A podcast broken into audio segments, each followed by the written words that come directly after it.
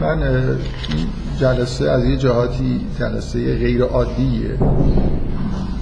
من می‌خوام یه مقاله از رو که چندین بار توی به مناسبت های مختلف بهش اشاره کردم گفتم مقاله خیلی خوبیه و شخصا خودم یه جوری نسبت به این مقاله علاقه دارم به دلیل اینکه فکر می‌کنم برای خودم خوندن این مقاله خیلی مهم بوده. مقاله به اسم زن اروپایی. توی مجموعه جهان نگری که انتشارات توس چاپ کردیم. نسبتا هم این کتاب کتاب قدیمیه چاپ 1372 من اوایلی که با این آشنا شدم فکر می‌کنم مثلا سال اول اینو گرفتم و این مقاله رو توی بقیه مقاله ها خیلی ازش خوشم اومد. و فکر می‌کنم یه مقداری از این مقاله کاری که می‌خوام تو این جلسه بکنم اینه که برخلاف همه جلسات که معمولا مخصوصا در مورد یونگ بدون اینکه متن مشخصی باشه حرف زدم می‌خوام این مقاله رو به اصطلاح شرح بکنم. یعنی همجور قسمت های مختلفش رو بگم اهدافش چیه چی می‌خواد بگه. و تاکید دارم که حتما یه قطعه از این متن بخونم توی کلاس عین جمله ای که مثلا یون گفته. هم این مقصد خوبیه برای اینکه بحث های مرد سالاری رو که حالت چیز داشت انحراف از موضوع اصلی توی این جلسات داشت و وصف بکنم به یه چیز کاملا یونگی. دیگه یونگی تر از این نیست که آدم یه مقاله یونگو دقیقا بخونه. به اضافه این که فکر می‌کنم برای یه جور خوبی وصل میشه به اون جلسات. میایم در واقع توی محیط فضای فکری یونگ و ممکنه من یکی دو جلسه دیگه هم توی این جلسات کاربردی این کارو بکنم. این کاملا یه حالت کاربرد یونگ داره دیگه. یعنی جزء این جلسات محسوب میشه داریم می‌خوایم یه جوری از تئوریا و ایده های یونگ استفاده بکنیم. و یه مسئله خاصی رو که یونگ تحلیل کرده رو در واقع تحلیلش رو بگیم. منتها خیلی خیلی واضح و مبرهنه که من یه جور شرح انتقادی از این مقاله ارائه میدم. یعنی این شکلی نیست که بخونیم و بگیم که به به مثلا چقدر چیزای خوبی گفته. فکر می‌کنم من تصور شخصی اینه که چون مقاله در واقع سخنرانی مربوط به سال 1927 این همه ایده های یون نیست. یعنی سی سال بعد اگه یون همین موضوع رو بهش می‌گفتی ممکن بود تحلیلاش دقیقا همین نباشه. یعنی اینو من عدم وفاداری به یون حساب نمی کنم هرچند اصولا آدم وفاداری نیستم به هیچ کس. ولی فکر می‌کنم که خیلی چیزا اینجا وجود داره که ممکنه با ایده های یونگی که بعدا به وجود اومدن سازگار نباشه. نمونه خیلی واضح اینه که شما توی این مقاله اصولا دیدگاه به اصطلاح تحلیل های archetype ی رو نمی‌بینید. من فکر می‌کنم که 1927 هنوز یونگ وارد اون عرصه مثلا مطالعات خیلی عمیق اسطوره‌ای و نمی‌دونم کیمیاگری و همین کارهایی که بعدا کرده نشده. و یا لاقل ضرورتی ندیده که توی این بحثی که اینجا ارائه کرده خیلی مثلا اشاراتی به مسائل اسطوره‌ای و اینا بکنی که تو آثار متأخرش بیشتر شما می‌بینید. به هر حال من هدفم اینه می‌خوام سعی کنم که این مقاله رو شرح بدم تا, تا جای ممکن. اون قسمت هایی که خودم بیشتر بهش علاقه دارم و مستقیما اشاره بکنم چیزایی بخونم از این مقاله. و بعدا هم یه مقدار با حالت انتقادی اگه یه چیزایی به نظرم خوب نمی‌رسه بگم و این بشه یه اولین جلسه ای که رسما داریم از یونگ استفاده می‌کنیم و یه مطلب رو تحلیل می‌کنیم. فقط روی این تاکید می‌کنم که مقاله توی آثار یونگ کار قدیمیه نسبتا. و تا اونجا که می‌دونم سخنرانی بوده و طبعا شما باید انتظار داشته باشید که حتی اگه مقاله بود باید انتظار داشته باشید که وقتی کار یونگو می‌خونید توش پراکندگی و عدم انسجام ببینید سخنرانی که باشه طبعا این چند برابر میشه. اینکه یه جوری مقاله ممکنه احتیاج به شرح داشته باشه. برای خاطر اینکه فکر می‌کنم اول که آدم مقاله رو شروع می‌کنه می‌خونه طبق معمول خوب نمی‌فهمید که اصلا چی می‌خواد بگه. یعنی نمیگه که چی می‌خواد بگه. شما باید برید تا آخرش ببینید که چی می‌خواست بگه. دوباره از سر باید بخونید که بفهمید حالا حالا که فهمیدید این اصولا چی می‌خواد بگه حالا چطور گفته مثلا این حرف ربط داره نداره. من بیشتر از اینکه به محتوای کلی مقاله علاقمند باشم به قطعه های از این مقاله علاقمندم که حالا جایشو براتون می‌خونم. فکر می‌کنم برای من یه جور مبدع فکر کردن به خیلی چیزا شده که نمونهش رو تو هم جلسه های مرد سالاری دیدید.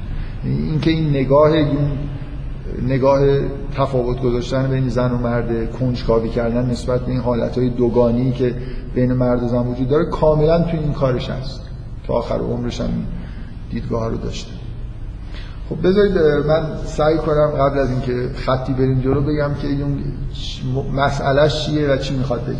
بدون اینکه حالا به ایده های کلی جواباش در تاکید بکنم حداقل روشن بکنم که چه سوالی در واقع تو ذهنش هست که می‌خواد جواب بده بشه موضوع عنوان مقاله زن اروپایی. یونگ به نوعی داره سعی می‌کنه ویژگی های زن اروپایی در دوران بین دو جنگ و دوران بعد از جنگ جهانی اول و مثلا حدود ده سال بعد از جنگ جهانی اول رو توضیح بده. یعنی در واقع احساسی که وجود داره که قطعا این احساس فقط توی یون نیست اینه که یه تغییرات اساسی توی رفتار زنها به وجود اومده. می‌خوایم ببینیم این تغییرات چی هستن. و چرا به وجود اومدن؟ در واقع جوری تحلیل روانکاوانه داشته باشیم که منشأ این تغییر رفتارها چیه و یه جوری در واقع قضاوت بکنیم در مورد اینکه محتوای این چیه و به کجاها ممکنه منجر بشه و الاخر خیلی واضحه که این می‌خواد در مورد این صحبت بکنه. ولی طبق معمول شما اینو نمی‌بینید که چه ویژگی خاصی مد نظر یونی هست که داره مقدماتی میچینه که توجیهش بکنه. یه مقدار که جلو میرید توی مقاله می‌بینید که مهمترین چیزی که یون در واقع داره سعی می‌کنه شرح بده اینه که چرا پابندی زن به خانواده کم شده. در واقع نهاد خانواده و ازدواج به معنای رسمی یعنی به عنوان نهاد اجتماعی برای زنهای اروپایی کمرنگ شده. بیشترین مسئله که تو این مقاله مد نظر یونگه و داره سعی می‌کنه توجیه بکنه که چطور این اتفاق افتاده. محتوای این ماجرا چیه؟ چی می‌تونیم ازش بفهمیم؟ چه تحلیل روانکاوانه ای داریم که در واقع این تغییر روانی در زنها اتفاق افتاده. حالا به زعم یونگ این یه جور تغییر روانی که باید توجیه بشه. اون نکته مهم اینه. یه دیدگاه روانکاوانه داشته باشیم در مورد این نکته خاص توی رفتار زنها. هرچند این تنها چیزی نیست که یونگ بهش اشاره می‌کنه ولی هسته اصلی ماجرایی. مثلا فرض کنید از اولین جایی که این مسئله رو رسما مطرح می‌کنه اینه که مثلا یه در مورد ازدواج وقتی بحث شروع می‌کنه میگه که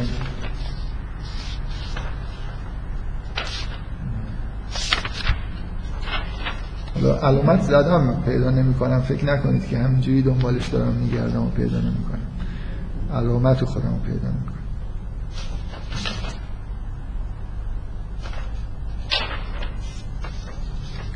خوبه نشونه نگاه کنید چقدر دیر به این مسئله اشاره می‌کنه برای اولین بار. میگه که بنیان ازدواج امروزه اندکی سست و متزلزل گشته است.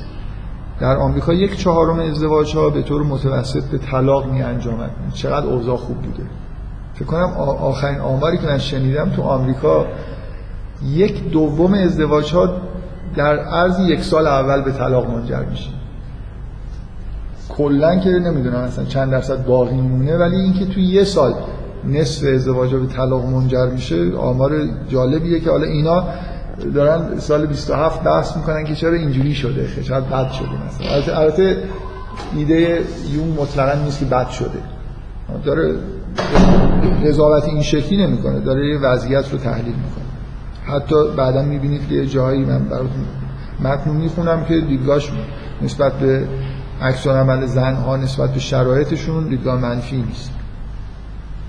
خب بنیاد ازدواج امروز اندکی سست و متزلزل گشته است. در آمریکا یک چهارم ازدواج ها به طور متوسط به طلاق می انجامد ولی شگفتتر از همه این همه در این داستان این است که این بار نه شوهر بلکه همسر وی بز ازازیل شده است.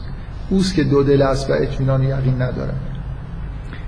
زن منشأ این فروپاشی نهاد خانواده است بیشتر تا مرد در حالی که چرا میگه که این داستان شگفتیش اینجاست؟ برای اینکه قبلش اشاره می‌کنه که مرد به دعوی سنت نابود کننده صلح و صفای زن و شوهری است. معمولا مرده که به طور سنتی موجود خیانتکار کسی که دنبال روابط بیرون خانواده است به خانواده احترام نمی‌ذاره و زنه که مردو باید پابند بکنه. بنابراین پدیده شگفت انگیزی که یونگ داره سعی می‌کنه به که چه جوری به وجود اومده اینه که چرا برعکس شده؟ به عنوان یه پدیده. حالا ممکنه یه نفر اصلا بگه که این پدیده این برداشت درست نیست. زنها نیستن. نبودند که اینجوری شده بودن یا الان هم نیستن. به هر صورت مسئله یونگ اینه. سراحتا حالا مثلا بعد از ده صفحه کل مقاله سی صفحه از ترجمهش بعد از ده صفحه موضوع رو می‌بره سر ازدواج و این مسئله شگفت انگیز رو مطرح می‌کنه و بعد مداوم شما می‌بینید که این مسئله تکرار میشه. مقدماتی رو میگه و مثلا میگه نتیجه نتیجه اون که زن شوهردار به زناشویی بدگمان میشن مثلا دو سه صفحه بعد اینو نتیجه می‌گیره که چون اینجوریه این بدگمانی به وجود میاد.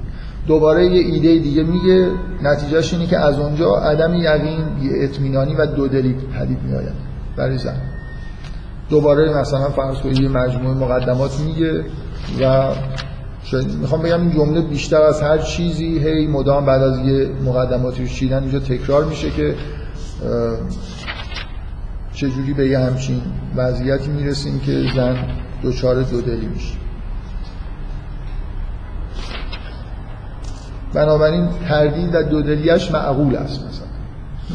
کل ماجرا می‌خوام بگم که صورت مسئلهمون این یه زن اروپایی چه چیزی از زن اروپایی مد نظر یونگ سال 1927 اینکه زن نسبت به نهاد, نهاد ازدواج حالت تردید دودلی داره و نتیجهش اینه که اون تصور سنتی که وجود داشته زن پابنده به خانواده است دیگه توی اروپای 1927 وجود نداره. و تمام تحلیل در این جهته که بشکافه که چطور این اتفاق افتاده. خب من صورت مسئله رو بنابراین سعی کردم بگم. حالا تقریبا می‌خوام مقاله رو همجوری خطی بخونم برم جلو. یه قسمت که جالبه جدای از این مسئله. تحلیلایی که در مورد مسئله زن و مرد داره. بعضیاشو شنیدید از من بعضیاشو ممکنه تاکید نکرده باشم. اینا رو در واقع بگم و نهایتا در مورد اینکه چقدر دیدگاهش درسته. در مورد تحلیل این مسئله صورت مسئله رو درست داره طرح می‌کنه نمی‌کنه و اگر می‌کنه چقدر تحلیلی که داره ارائه میده درسته یه خود بحث بکنه خب اولین نکته ای که یونگ بهش اشاره می‌کنه در پاراگراف اول اینه که تحت فشار قبول کرده که همچین سخنرانی بکنه همچین چیزی رو تحلیل بکنه و میگه اولین عبارت کتاب مقاله اینه میگه قلم زدن درباره زن اروپایی امروزین کاری پرخطر است که اگر از من اون را به اصرار نمی‌خواستن هرگز, هرگز جسارت نمی‌کردم که در آن زمینه دست به آزمونی بزنم. چیزی که در واقع میگه که جسارت می‌خواد اینه که اولا اصولا اروپا اصلا یعنی چی؟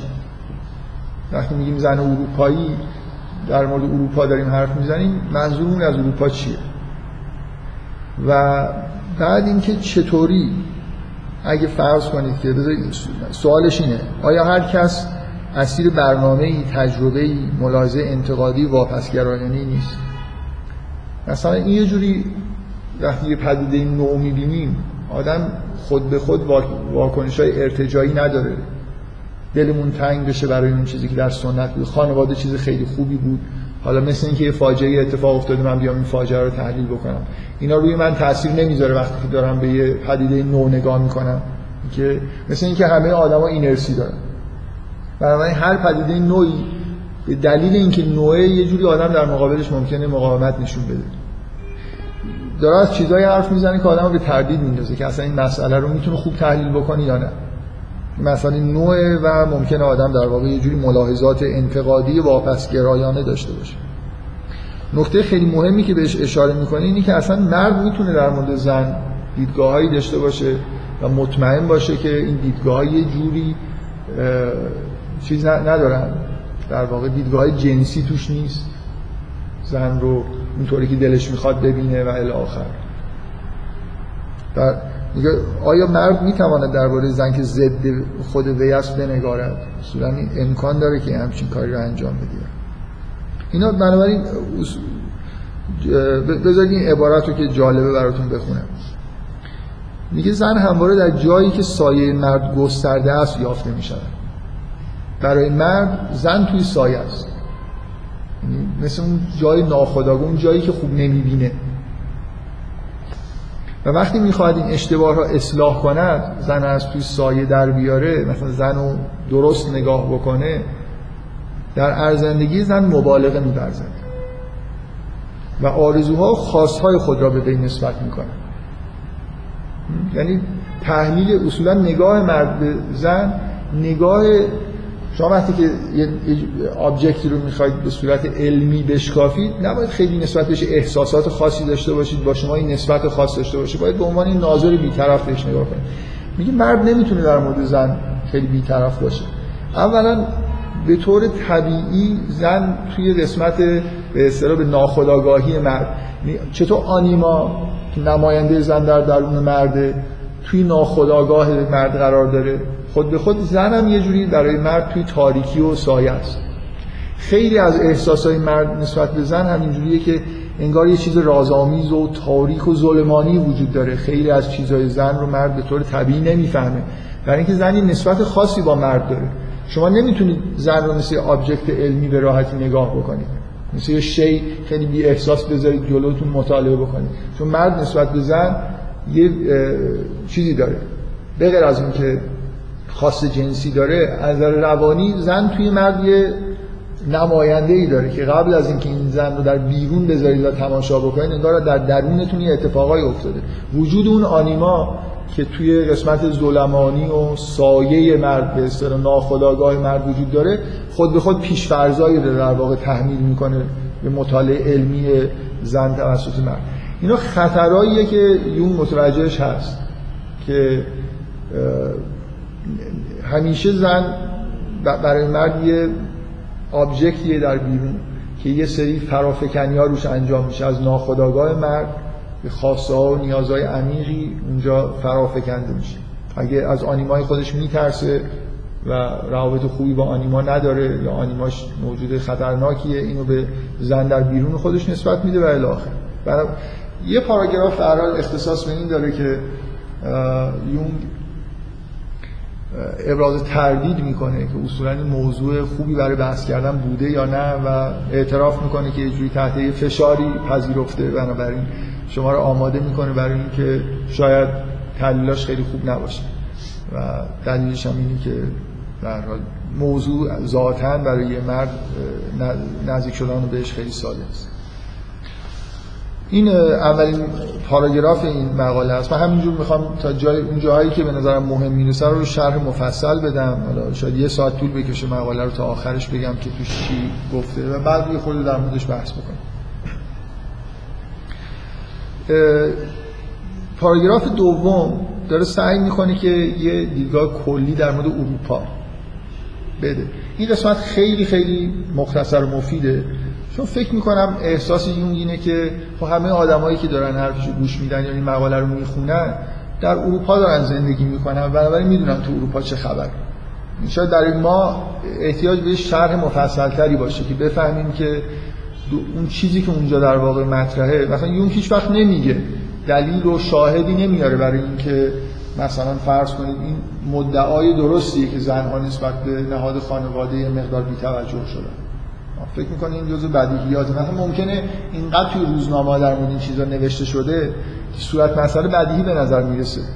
شما 1927 ممکنه الان برای شما خیلی معنی خاصی نداشته باشه ولی برای آدم اروپایی 1927 که سالهای بعد از جنگ جهانی اول رو میگذرونه عوارض جنگ رو داره می‌بینه. بعضی جا به عوارض اجتماعی جنگ توی مقاله اشاره میشه. اینکه اروپا توی وضعیت خاصیه چیز خیلی روشنیه. شاید به همین دلیل اون خیلی روی این مسئله تاکید نمی‌کنه. در این حالی که مطمئنا خودش شک و تردیدایی داره که اصولا اروپا 1927 یعنی چی؟ چه ویژگی های ویژگی های اصلی و مهم هستن. نکته خیلی کلی رو اشاره می‌کنه بهش توی شروع مقاله. اونم اینه که یه چیزی به نظر می‌رسه توی تمدن غرب داره اتفاق میفته که خیلی شبیه اون دورانهای زوال امپراتوری های بزرگه. یعنی تمدن هایی هستن که در طول تاریخ ما اینا رو دیدیم که اوج می‌گیرن و بعد کم کم به حالت افول و زوال خودشون می‌رسن. احساس کلی یونگ اینه که اروپا به همچین جایی نزدیک شده. در این حالی که محتاطانه میگه که در عین حال نوزایی هایی هم دیده میشه. ممکنه این واقعا زوال واقعی نباشه ولی شباهت هایی به دوران زوال امپراتوری های بزرگ داره. که می‌تونیم منتظر این باشیم که این تمدن کلا به حالت زوال برسه. زمانه ما این عین جمله یونگی. گاه چنین می نماید که زمانه ما با بعضی دوره ها که امپراتوری های بزرگ و فرهنگ های رفیع از دوره اعتلاع خود گذشته و رو به سوی زوال و نابودی اجتناب ناپذیری نهاده بودند مشابهت های چند دارند. اما چنین همانندی های شپنگیزند زیرا نوزایی های هم هست. فکر کنم سبک کار یونگ از همینجا بتونید ببینید. هر چیز ضد خودش هم تو مقاله داره. یعنی خیلی یون اصولا حرفای کلی کمتر می‌زنه. اینجوری هم نیست که حالا ممکنه یه نفر تعبیر بکنه که خب این یه روش نوشتن و مثلا کار کردنیه که شما کمتر بتونید ازش انتقاد بکنید. هیچ چیزی رو قطعی نگید ولی واقعا من حداقل فکر کنم تو این جلسات به اندازه کافی اینو دیدید که اصلا سبک و روال فکر کردن یونگه. هیچ وقتی اصل کلی تو ذهنش ثبت نمیشه چون آدم تجربه گراییه مشاهداتی داره اینا رو سر میگه در این حال همیشه ذهنش بازه که شاید هم اینطوری نباشه. شما این مقاله رو بخونید همش هم اینطور هست مثلا میگه که این اتفاق افتاد به این دلیل و جز آن و و غیره مثلا. یعنی اگه یه دلیل یکی دوتا دلیل میگه همیشه باز می‌ذاره که خب شاید دلایل دیگه هم از من نمی‌فهمم. خیلی ها این کار رو می‌کنن به دلیل اینکه می‌خوان که اگه کسی انتقاد کرد که توی دلیل عمده ای رو نگفتی بگم من گفتم و غیره. اون جزء و غیره یکی من اونجا گفتم. ولی من شخصا نسبت به یون کاملا احساسم اینه که این سبک فکر کردن یون که اصولا به نتایج قطعی نمی‌رسه و دوستم نداره نتایج قطعی از آدم از آدمایی که خیلی هم قطعی حرف می‌زنن خیلی خوشش انگار نمیاد. و خیلی نظام درست نمی‌کنه حرفای کلی نمی‌زنه به تجربه بیشتر در واقع علاقه به هر حال نکته کلی که یون در مورد اروپا لازم می‌دونه و میگه اینه که ما توی دوره هستیم که شبیه دوران زوال. حالا ولو اینکه ممکنه نوزایی هم اتفاق بیفته و اینو در واقع یه جوری برای خودش باز می‌ذاره که شاید هم به زوال نرسه این تمدن ولی شباهت ها رو انکار نمی‌کنه که انگار تمدن غرب تمدن اروپایی رو به افول گذاشته. فکر می‌کنم زوال تمدن اروپایی رو یون درست پیش بینی کرده. یعنی ما الان تو دوره قرار داریم که می‌تونیم قضاوت بکنیم که تمدن اروپایی دچار زوال شد. اگر تمدن آمریکایی رو از تمدن اروپایی جدا بدیم. در واقع دوران بعد از جنگ جهانی دوم دوران غلبه مطلق فرهنگ آمریکایی توی اروپا است که همچنان هم ادامه داره. یه جایی همینجا میگه که اروپا جایی بین شرق آسیایی و غرب آنگلو ساکسونی قرار داره. توی پرانتز نوشته آیا باید آنگلو آمریکایی گفت؟ یعنی متوجه این که انگار مرکز داره به جای دیگه ای منتقل میشه آمریکا داره مهم میشه و اروپا یه جایی بین نه آنگلو ساکسون و شرق Anglo American و شرق قرار داره. یعنی اروپا وضعیت مرکزی پیدا کرده که توی یه تضاد قرار گرفته. اون چیزی که غرب واقعی داره میشه کم کم آمریکاست نه اروپا. این اگر اگر شما تمدن اروپایی رو با تمدن آمریکایی جدای از هم فرض بکنید که فکر می‌کنم شخصا فکر می‌کنم اینجوری هست. یعنی اون چیزی که اروپایی ها در طی چند قرن ساخته بودن الان کاملا ویران شده. شما نه اثری از تمدن انگلیسی به معنای واقعی که الان می‌بینید نه از فرانسوی می‌بینید نه از آلمانی. همه اینا یه جوری به هم ریخته. ما در واقع غرب رو می‌بینیم که یه جوری حل شده توی فرهنگ آمریکایی. چون فرهنگ انگلیسی دیگه ندارید فرهنگ فرانسوی دست و پا می‌زنه ولی همچنان در مقابل فرهنگ آمریکایی عقب داره میره. فرهنگ آلمانی مطلقا به نظر میاد دیگه وجود نداره. حتی یه فرهنگی مثل فرهنگ ژاپنی تحت تاثیر فرهنگ آمریکایی قرار گرفته. اینکه آمریکا داره یه جوری در واقع یه جور تمدن جدید داره ایجاد میشه. این مثل تفاوت بین دوران مدرنیسم و پست مدرنیسم هم هست. هرچند مبدع تحولات مدرن خود آمریکاست ولی این دوران جدیدی که ما واردش شدیم یعنی دوران پست مدرن هم به معنایی مبدعش آمریکاست. هرچند همیشه نظریه پردازها اروپایی هستن. خیلی نکته مهمیه که مدرنیسم یه چیز آمریکاییه. ولی متفکر آمریکایی که مدرنیسم رو مطرح کرده باشه اصولا نداریم اروپایی ها اون چیزی که فضایی که آمریکایی ها به وجود میارن و سرایت می‌کنه به اروپا رو تئوریزه می‌کنن. برای اینکه اصولا آمریکایی ها جزء ویژگیهاشون اینه که نظریه پرداز نیستن خیلی. اروپایی ها هستن که آدم های نظریه پردازن. از این تفاوت رو حداقل همچنان اروپایی ها حفظ کردن. آمریکایی ها آدم های پراگماتیستری هستن بیشتر کار می‌کنن پول در میارن با همین قدرتی هم که به دست میارن دنیا رو تحت تاثیر قرار میدن فرهنگ درست می‌کنن فرهنگشون رو میفروشن پول در میارن و اروپا رو تحت تاثیر قرار دادن ولی نمیان کارهای خودشون رو تئوریزه بکنن. شما تئوری مدرنیسم رو بیشتر تو فرانسه می‌بینید که رشد می‌کنه بعدا تو آلمان و تئوری پست مدرن هم همین سرنوشت داشته. یعنی فرانسوی ها مثلا بانی تئوریزه کردن دوران پست مدرن ولی دوران پست مدرن دورانی نیست که از اروپا شروع شده باشه. در واقع مثلا لیوتار وقتی که این واژه رو اختراع می‌کنه چیکار داره می‌کنه؟ داره به یه چیزی که در جهان به وجود اومده اشاره می‌کنه. ما وارد یه دوره جد دوره ای شدیم. تغییرات اونقدر بزرگن که خوبه یه اسم جدید براش بذاریم. دیگه دوران دوران مدرنیته نیست. ما دو تو دوران پست مدرنیته است دقیقا این اتفاق یه بارم برای دو... تو دوره روشنگری افتاد. دوران روشنگری متفکرین دوران روشنگری در واقع آدمایی هستن که به شدت تحت تاثیر تحولات آمریکا قرار دارن. فضای فرهنگی آمریکاست که توی اروپا در واقع داره رسوخ پیدا می‌کنه. انقلاب آمریکا مقدمه به انقلاب فرانسه است. خیلی ها اینو قبول دارن که اصلا انقلاب فرانسه اینجوری شکل گرفت. که وقتی که فرانسوی ها به طرفداری از آمریکایی ها در علیه انگلستان سرباز فرستادن که دوش به دوش آمریکایی‌ها جنگیدن و استقلال آمریکا به دست اومد در مقابل انگلستان همین سربازایی که برگشتن بانی انقلاب فرانسه بودن. یعنی اون شعارا اون جو عجیب آمریکا برای آزادی سرایت کرد توده مردم توی فرانسه. اینجوری نیست که روشن فکرایی توی فرانسه مقاله نوشته باشن و فضای انقلابی توی فرانسه ایجاد شده باشه. خیلی ها اینو مهمترین نکته و زمینه انقلاب فرانسه می‌دونن که یه ارتباط واقعی و در سطح عوام بین مردم فرانسه و مردم آمریکا به وجود اومد و اون روحیه جالب آمریکایی‌ها که در دوران انقلابشون هیچ شکی نیست که روحیه خیلی متعالی و خوبی بود. حس عمیقی نسبت به آزادی و در هم شکستن مثلا پایه های اشرافیت و سنت های پوسیده ای که مخصوصا انگلیسی ها در واقع توی آمریکا سعی می‌کردن همچنان برقرار کنن. خیلی اون روحیات جالبی که تو آمریکا وجود داشت در واقع به فرانسه اومد. نمونه خیلی مشخصش این آدم مهمیه که جز پیشروان فرهنگ در واقع مدرن توی اروپاست توکویل آلکسی دو توکویل که مسافرتی کرده به آمریکا و یه کتاب خیلی مهمی نوشته که خیلی آرمانگرایانه. من جلسه قبل به این مناسبتی به توکویل اشاره کردم.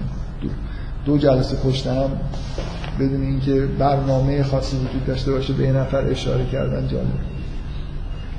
به هر حال چیزی که اینجا داره در واقع یون میگه من فکر می‌کنم به یه معنای درسته. یعنی اروپا در حال فروپاشی هست. جنگ جهانی اول و بعد جنگ جهانی دوم واقعا پایان فرهنگ اروپاییه و شروع شدن دورانی که فرهنگ آمریکا آمریکا مرکز غربه نه دیگه انگلستان یا فرانسه.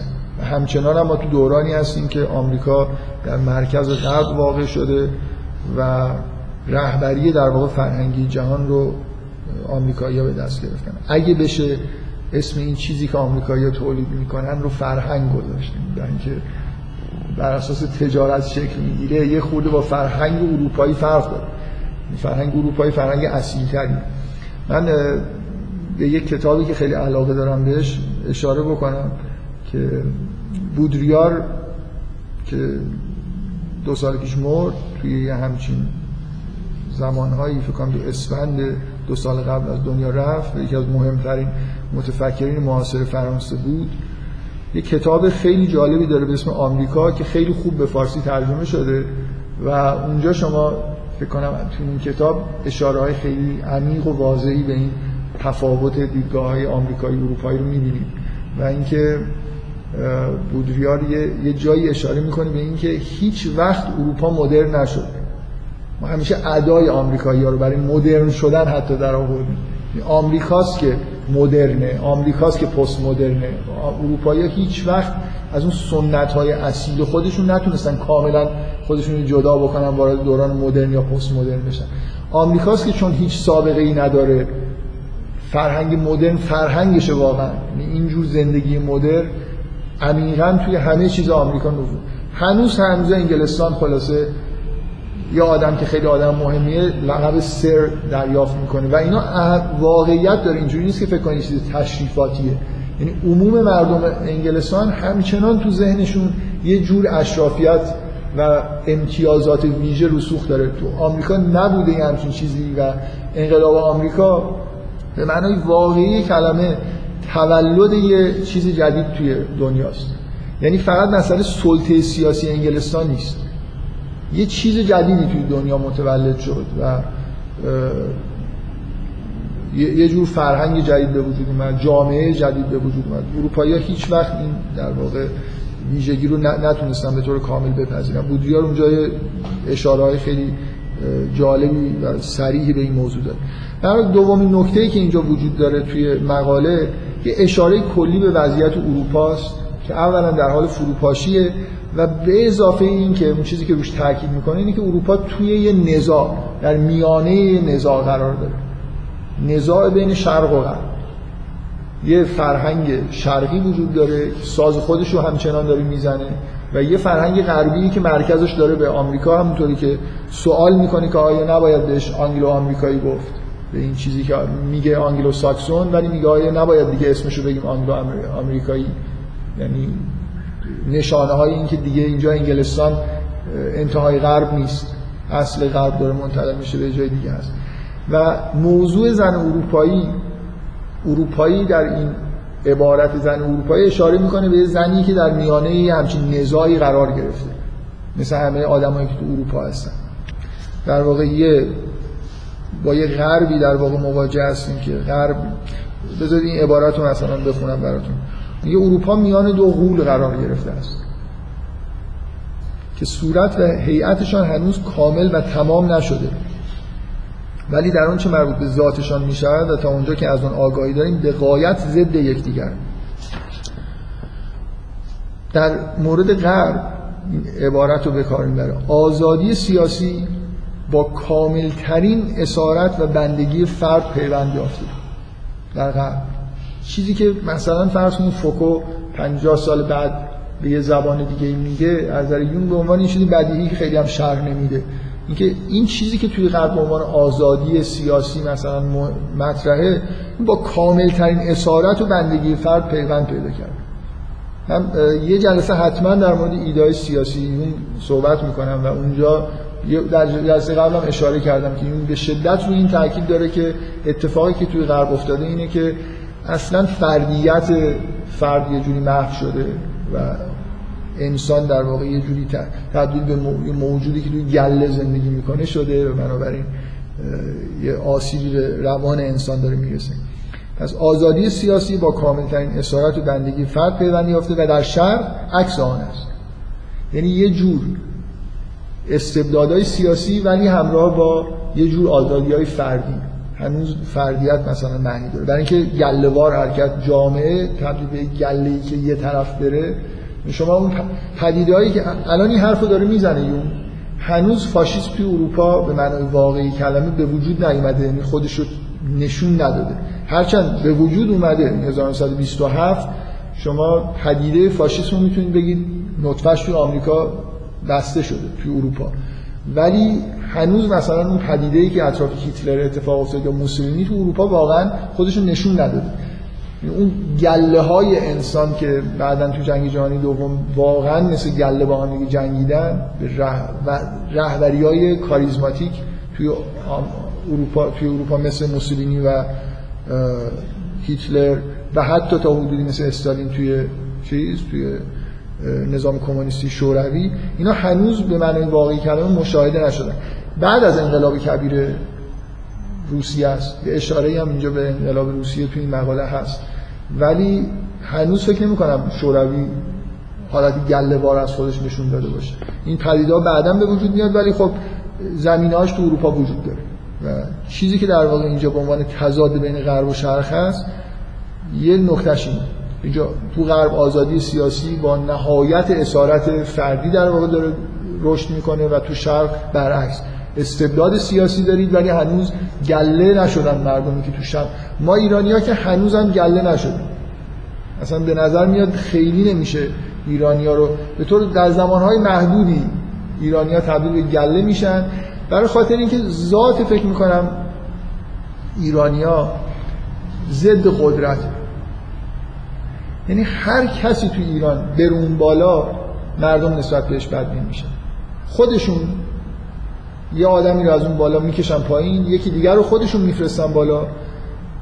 اون حالت های کاریزماتیک رو به طور موقت بروز میدن ولی بعد نسبت به اینکه اگه اون طرف اعمال قدرت بکنه ایرانیا نسبت به هر کسی که اعمال قدرت می‌کنه بدبینن. در حالی که مثلا آمریکایی‌ها برعکسن آمریکایی‌ها اگه یه نفر اعمال قدرت بکنه یه جوری خوششون میاد ازش و بیشتر دنبالش راه میفتن ما کلا فرهنگمون اینجوریه که هر کی که زور داره و زور میگه و زور ممکنه به معنای خوبی بگه. عقاید خودش رو بخواد پیش ببره. ما حتی اگر خوبم باشه احساس چیز داریم. احساس منفی داریم. اینه که موقتا تبدیل به گله میشیم ولی بعدا دوباره هر کسی راه خودش رو ما هنوز یاد نگرفتیم حتی رانندگی بکنیم. در اینکه رانندگی یه جوری جاییه که واقعا گله‌ای باید رفتار کرد دیگه. یعنی باید یه چوپان پلیس وایستاده قانون گذاشته همه باید از اون قانون پیروی بکنن. ما اصلا زیر بار قانون هم نمیریم حتی. به عنوان یه موجوده یه چیز قدرتمندی که از بیرون بخواد ما رو تبدیل به یه موجوداتی بکنه که آزادی فردی مونه هر وقت دلمون می‌خواد لاین عوض کنیم حالا من یه بار سواری ماشینی بودم راننده حرف جالبی در مورد رانندگی تو تهران زد. گفت که نباید راهنما بزنیم. به محض اینکه راهنما می‌زنی می‌فهمن می‌خوان بپیشید سمت راست همه میان که زودتر میگن خب می‌خواد بپیشه دیگه زودتر رد بشن. بنابراین کمتر راه میدن. اگه همینجوری یه دفعه بپیچی احتمال موفقیت تو این که زودتر برسی بیشتر. یه ویژگی برای تو ایرانی ها هست. ما من به نظرم فرهنگ ایرانی یه جور واقعی ضد آمریکاست. اینکه ما یه کشوری شدیم توی دنیا که جلوی آمریکا وایستادیم این اصولا چیز اتفاقی نیست. ما ذات فرهنگمون ضد قدرت اونای فرهنگ قدرت مدار هستن. قدرت ایجاد می‌کنن لذت می‌برن از اینکه گله ای رفتار بکنن. همونطوری که اروپایی هم کم و بیش اینطوری بودن. توی دورانی که ناسیونالیست بودن حداقل این حالت رو داشتن مثلا ما اگه از من بپرسید ایرانی ها چرا اینجوری فکر می‌کنم چون الان توی ایام محرم هم هستیم این نوع تلقی خاصی که توی ایران از حماسه کربلا وجود داره توی این ویژگی آدمای ایرانی مؤثره. هم تاثیر مثبت روی ایرانی ها داره هم تاثیر منفی.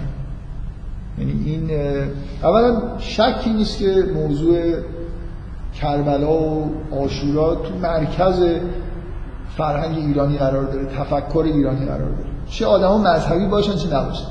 این فرهنگ به شدت تحت تاثیر این ماجرا شکل گرفته. یعنی اینکه ما یه فرهنگ دینی داریم که بدیهیه. همیشه تقریبا داشتیم. یعنی ایرانیا از قبل از اسلام هم برای یه جور فرهنگ دینی خاص داشتن.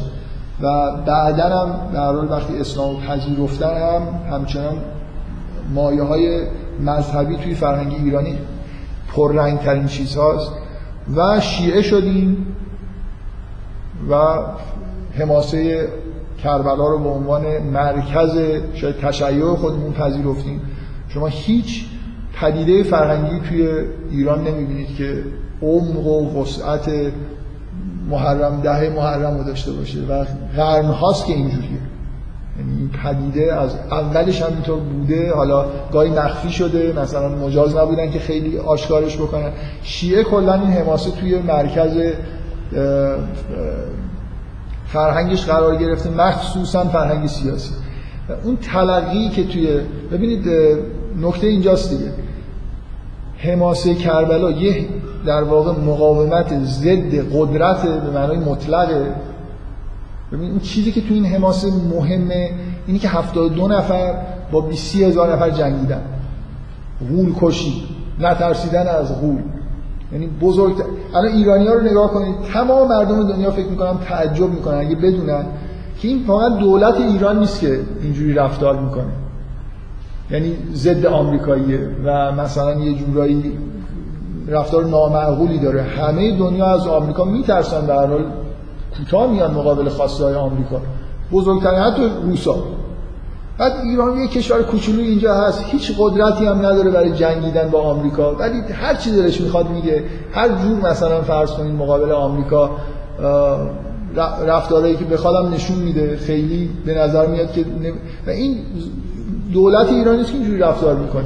مردم ایران از دولتشم بدترن. یعنی الان دولت آمریکا ایران گاهی ترمزه. اگه دست رایگیری بکنید مقابل بین مردم ممکنه به نتایج بدتری برسید از رفتار خود دولت.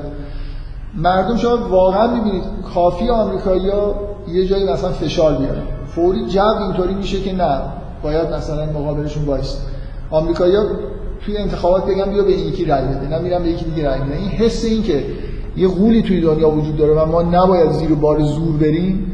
ببینید اینکه ما نباید زیر بار زور بریم برای ایرانیا بدیهیه. و فکر می‌کنم برای اکثر مردم دنیا بدیهیه که زیر بار زور باید برن دیگه. در چاره نیست. وقتی که زور داره ما تا حدود زیادی باید سازش بکنیم با اینکه وقتی یه نفر قدرتمنده. ایرانیا مرکز فرهنگشون اینه که توی همچین شرایطی قرار گرفتی اگه دو نفر هم هستید طرف مقابل صد نفره خب نهایتش مثلا فرض میشه مثل امام حسین. یعنی اون تعبیری که از حماسه آشورا وجود داره مقابله حق و باطل نیست. مقابله مثلا فرض کنید دین با کف نیست. چیزی که پررنگ شده مقابله آزادگی با مثلا زوره. نباید. شما این دستگی این من می‌خوام بگم که ما تلقی خاصی از ماجرای آشورا داریم که لزوما تلقی درستی نیست. یه بخشش درسته یه بخشش درست نیست ما کلا این فرهنگ در واقع در ما به وجود اومده در اثر یه نوع نگاه خاص به این ماجرا از نظر دینی که بیش از این که روی حقانیت امام حسین تاکید بشه روی این جنبه که اینا بهشون ظلم شد و ما ایرانی ها همیشه وقتی این نفر در اقل الان شما در مورد ماجرای اسرائیل و غزه فکر نمی کنم اصلا ایرانی ها به این فکر بکنن که حق با کیه. بدیهیه که اون یه غولیه که داره یه عده آدم کوچولو رو از بین می‌بره بنابراین ما طرف این آدمای کوچولو هستیم. و من نمی‌بینم تو رادیو تلویزیون خیلی در مورد مقدمات این جنگ حرفی زده بشه. برای اینکه برای مردم ایران خیلی ضرورت نداره که تو توجیه بکنی که الان حق با مثلا فرض کنید حماس. می‌فهمید منظورم چیه؟ صرف این که یه غول به یه چیز کوچولویی حمله کرده برای ایرانیا کافیه که از اون مظلوم حمایت بکنه. و این اصلا تو فرهنگ همه جای دنیا نیست. لاقل به این پررنگی نیست. این خیلی نزدیک به ذات تفکر حداقل سیاسی ایرانیه. اینه که ما تعبیر چوپان قبول نمی کنیم دیگه. خلاصه چوپان یه جایی می‌خواد به این گله بگه تو از این بر بیا. باید از این ور بیاید به محض اینکه بهش بگی با به مردم ایران بگی باید مثلا خب یه جوری موضع می‌گیرن که چی داره زور میگه و حالا نه من از اون بیاید بفرمایید. دقیقا archetype این دقیقا دقیقا archetype یعنی ناخودآگاه جمعی آره archetype ی ناخودآگاه جمعیه. که اسطوره ها و حماسه ها توی آره ولی بذارید من یه خورده ببخشید حرفتون رو قطع می‌کنم. لزوم نداره یه نفر یونگی باشه و اینجوری الان مثلا فرض کنید یه آدمی مثل لوی استروس. اینا هم حداقل قبول دارن که توی رفتارهای اجتماعی اسطوره ها و حماسه ها اینا خیلی خیلی مهمه در حالی که اصلا آدم یونگی نیست. یعنی اینجا من تحلیل روانی فردی خیلی نمی‌خوام لازم نیست که ارائه بکنم. یعنی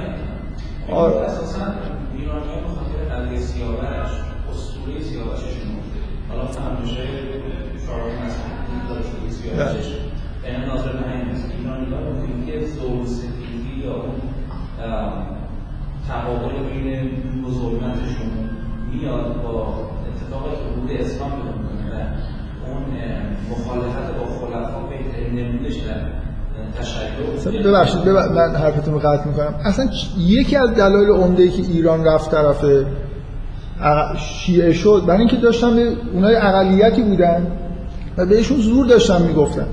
یعنی اگه بگید که ایرانیا حق رو تشخیص دادن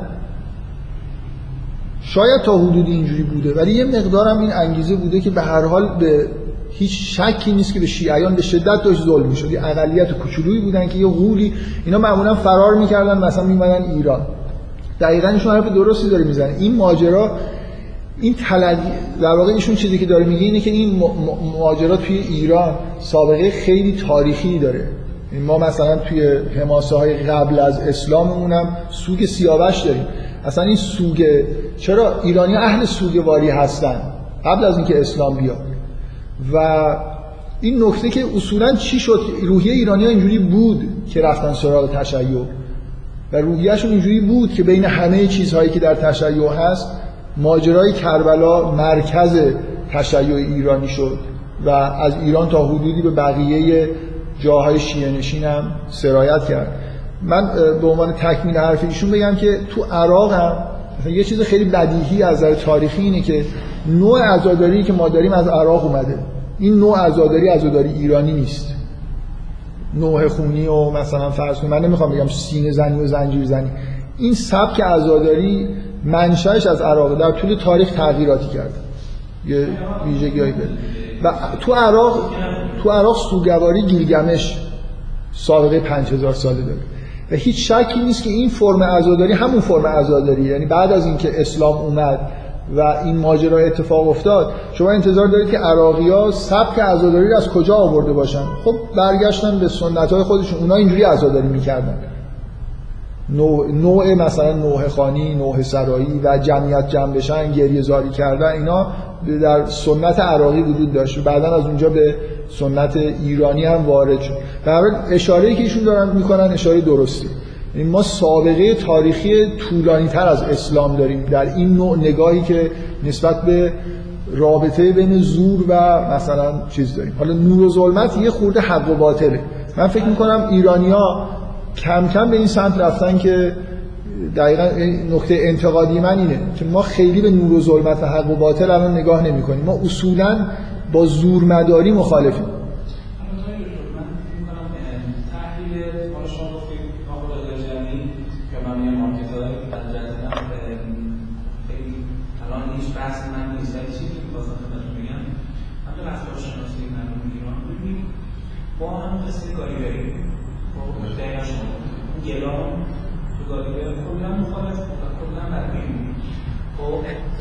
این رفتارشناسی علت من با یک جایی از فرمایشات شما نظر موافق ندارم در مورد اینکه ما هیچ سابقه تاریخی مشخصی نداریم که من نفس استقلال بار نگاتیوی داره خب بیشتر نفس یک حاکم مطلق ما به انواع مختلف در تاریخ خودمون پاسپورت باشم اتفاقا دقیقا میپذیریم و ما اصلا جامعه ما جامعه که آفریننده حکام مطلقه این علیجت من خیلی میشه که اون کمک تحت نظری فکر کنم الکترون خیلی زیباتر می‌تونه اینجا کمک کنه جامعه جوانی که کودکن احتیاج به یک والدهایی دارن که اونها رو راهبری کنن به هدایت کنن خب ولی جوامع بالغ نیاز به همچین چیز نداره جامعه بالغ جامعه که هیچ منطق نداره ما در تحت همین مسئله قرضه شما تو دقیقا به منطق خیلی دارم تایید می‌کنم شما ما نمیشیم فکر کنیم حماس سه سال که دستش شده به منطقه دستش تا چی کار کردش خب ما در که کودکی کودکی رو نگاه می‌کنه کودکی وای چرا برای نام می‌کشن چرا دارن تئور می‌کنن چرا دارن فلان می‌کنن و کودک نمی‌تونه تشخیص بده که اتفاقاتی که این منطقه داره. میفته زاده تعاملات قومی اونجا هستش. میشه که جریان بین حالا صهیونیسم باشه و اسلام بیشتر جریانی قومی هستش اونجا. حاکم هستن. و باز شما می‌بینید که رفتارها باز کودکان هست منتها آلودگی بالغ و آلوده می‌کنن. این همون جمله بزرگ که داره میایم تو این شرایط همه چی هیجانه تاثیر همه هیجانه که داره تاثیر میشه تدبیر نمیشه. خب اگر ما می‌تونستیم تدبیر بکنیم و دقیقا چیزی که شما میگید رو خیلی جالبه راست خودم قبلا این واقعا از خارج ایران نگاه می‌کردم و کار حماس هم می‌دیدم مشکلانی حماس هم نگاه می‌کردم. دنیا نگاه می‌کنه که اینا دارن با هم دیگه درگیرن خب این درگیر رو بشن حل می‌کنن و هر وقت می‌خواد درگیر حل بشه یک بحران ایجاد میشه. این خیلی منطقی داره. قشنگ میشن می‌کنن و همین که شما متخیل افراد خود میشه واسه پرزنت مصر. برای سر جایزه تنگ میشه از اینقدر این ادبیات سیاسی به وجود عجیبیه و این رسانه های ما ما همین رفتار بودن شما این والدهای احمد دوربین علی رو زنده می‌دونید این هم حساب نکردن در کودک ویژگی که محاسبه نداره. وقتی محاسبه نداشته باشه همیشه والدهایی هستن که حسابگری رو براش می‌کنن واسش پیاده می‌کنن. هیچ بعید نیستش که این روحی که ما داریم این کار می‌کنیم متاسفانه چون دقیقا جامعه امریکا رو شدن دقیقا تی ای تحلیل می‌کنیم در مورد متقابل. جامعه امریکا جامعه والدیه جامعه والد جامعه که برای دنیا راهبری می‌کنه. و دقیقا هم کار می‌کنن فقط اخیرا در اتفاقات اخیرشون چندتا چیز عجیبی که افتاد به نظرم ساختار بزرگ در که یه نفر از جنس بالغ امریکا اومد بالا. در میون جمع والدهایی که امریکا هستن اوباما یه مقدار زنش بالغه. این حسابگری چیزایی منطقی داره تا الان تمام شخصیت اصلی ریاست جمهوری امریکا والدهای سرکارگری بودن که دنیا این کار می‌کنن و حتی در امریکا می‌تونم والد که بسیار جامعه امریکا مردمشون مردم کودک های ببخشید که اول بودن کودک های بفرمی هستن و اروپا واقعا بسیار جامعه داره. من چون نمی‌خوام این بحث خیلی ادامه بدم ولی فکر می‌کنم شما به زبان دیگه ای که من از این زبانم خوشم میاد این مسئله رو در واقع مجددا تکرار کردید که ما اینکه ما جامعه گله ای نیستیم. آمریکا یه جامعه گله به دلیل اینکه والد توی آدمای آمریکا خیلی قویه حرف گوش می‌کنن.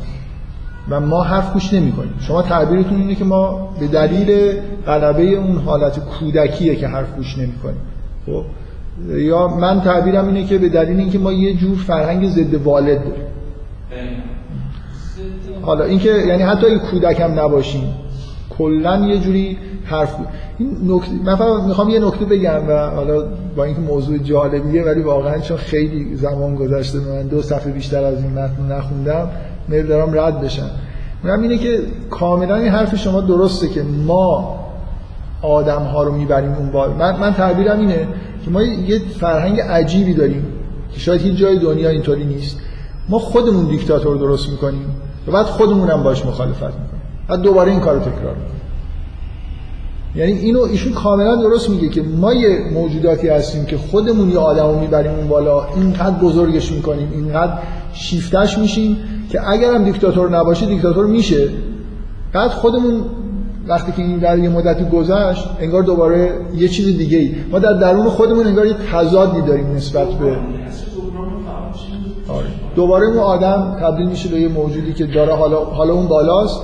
می‌خوام یه بار دیگه اینو بیارمش پایین. یه عاشق یک کسی دیگه میشم اونو می‌برم بالا و تبدیلش می‌کنم به یه آدمی که اختیارات تام داشته باشه. مثل اینکه شاه دیگه. من خلاصه در فرهنگ ایرانی یه شاه باید اون بالا باشه. و همچنان ما این روند رو داریم ادامه میدیم. شاه لازم داریم ولی نه این شاهی که الان هست. و شاه بعدی هم چون شاه میشه میشه شاهی که الان هست. من با شاهی که الان هست ما, ما همیشه با چیز غیر شاهنشاهی مخالفیم. با شاه خودمون هم مخالفیم. اینه که طبعا هر نظام شاهنشاهی رو سرنگون می‌کنیم که یه شاه دیگه داشته باشیم اون شاه هم شاه باش مخالف میشیم و یه شاه دیگه میاریم. و فکر می‌کنم این نتیجه یه جور چیز دیگه یه جور تحولات تاریخیه آره، من یه خورده از حرفای بد در مورد مردم ایران زدن پرهیز می‌کنم به دلیل اینکه معمولا این حرفا خیلی ها می‌زنن و چیزشون اینه که خارجی ها خوبن. من خود از انتقاد از مردم ایران واهمه دارم برای خاطر اینکه جو عمومی آدمایی که معمولا از میگن مردم ایران احمقن مردم ایران فلانن شما میگید مردم ایران کودکن مردم آمریکا والدن. لاقل یه برچسب برای اونا قرار می‌دید. ولی معمولا تصور عمومی کسایی که انتقاد می‌کنن از ایرانیا اینه که ما خیلی آدمای مثلا عقب افتاده هستیم. خارجی ها خیلی بعدشون خوبه. در حالی که خارجی از من بعدشون خوب نیست. آره. این برای من یه خورده چیز دارم واهمه دارم که زیاد در مورد وضعیت مردم ایران حرف بزنم مگر اینکه در مورد همه دنیا حرف بزنم. همه جا وضعشون خراب مردم وضعشون خراب. خب بذارید من اگه اجازه بدید ادامه بدم مشکلی نیست. خب اینکه این به این تضادی که وجود داره برای هم مرد هم زن اروپایی مشکلاتی به وجود میاره که جزء مبانی اینه که در اینجا تحلیل یه نکته که اصلا نمی‌خوام روش تاکید بکنم اینه که این تاکید می‌کنه روی این مسئله که وقتی داریم از زن اروپایی صحبت می‌کنیم داریم از یه لایه خیلی نازکی از جمعیت اروپا صحبت می‌کنیم. این توهم پیش نیاد که وقتی که یون داره در سال 27 از زن اروپایی حرف می‌زنه یعنی داره از جمعیت کلان زن اروپایی حرف می‌زنه. حرفش اینه که همیشه اینطوریه که یه قشر کوچیکی از مردم هر جامعه ای در زمان حال دارن زندگی می‌کنن. مثلا میگه اگه شما الان برید در یکی از روستاهای اسپانیا یه چیز قرون وسطایی می‌بینید. اونا اونا زن اروپایی امروزی نیستن. تاکیدش اینه که من دارم در یه افراد خاصی زن اروپایی شهرهای بزرگی که تحت تاثیر فرهنگ روز قرار دارن صحبت می‌کنم.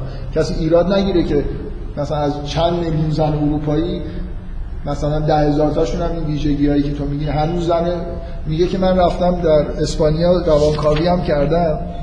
میگه میگه مردم این مناطق مثلا در اسپانیا مثال می‌زنه. میگه مردم این مناطق یا قشرهای از جماعت آنها که یاد کردیم در اروپای امروزی ما زیست نمی‌کنن. در اروپای سال 1400 میزیان. و مسائلی که ذهن آنان رو به خود مشغول کرده منطقه و دوره دور افتاده است که در اون به سر می‌برن من بعضی از این مردم رو روانکاوی کردم و طی اون به جوی تاریخی بازگشتن که خالی از غرابت نبوده است. یعنی آدم روستایی شما چه انتظاری دارید؟ سال 1927 آدم روستایی اسپانیا یه آدم مدرنی باشه. اون برای خودش زندگی همون کشاورزی رو با گاواهن داره می‌کنه و اصلا نمی‌دونه که تو دنیا چه اتفاقی افتاده. قطعا اگه امروز حرف می‌زد دیگه اون لایه های نازک به نظر میاد حداقل تو اروپا وجود نداره. یعنی حتی فرهنگ پست مدرن به روستا هم زود می‌رسه. ما توی دهکده جهانی زندگی می‌کنیم. ارتباطات زیاد شده. دیگه اون تفاوت بسیار زیاد یه روستایی مثلا با یه شهر بزرگ رو شما نمی‌بینید. هیچ جای دنیا نمی‌بینید. ایران هم برید تو روستا می‌بینید که به خیلی از رفتارها دیگه رفتارهای بدوی مثلا نیست که بگید به قرون وسطا برگشتیم. خیلی جا روستا کاملا مدرنیزه شدن. مخصوصا بعد از انقلاب تفاوت بین روستا و شهر تو ایران خیلی کم شده. در حالی که قبل از انقلاب تفاوت تقریبا یه چیزی مثل اروپا 1927 بود. یعنی شما توی حتی یه مناطقی مثل مناطق شمالی ایران که کلا مرفه بودن روستا با شهر تفاوت خیلی خیلی زیادی داشت. چند تا شهر بزرگ مثلا توی هر منطقی بودن که یه جورایی شما نمادهای مدرن توش می‌بینید اتومبیل می‌دیدید طرز لباس پوشیدن مدرن می‌دیدید و به حال این دهکده جهانی این ویژگی رو داره که دیگه این مشکلی که یون اینجا روش تاکید می‌کنه وجود نداره. پس یون داره سعی می‌کنه صورت مسئلهش رو روشن بکنه. در مورد اروپا داره حرف می‌زنه و منظورش چی از اروپا؟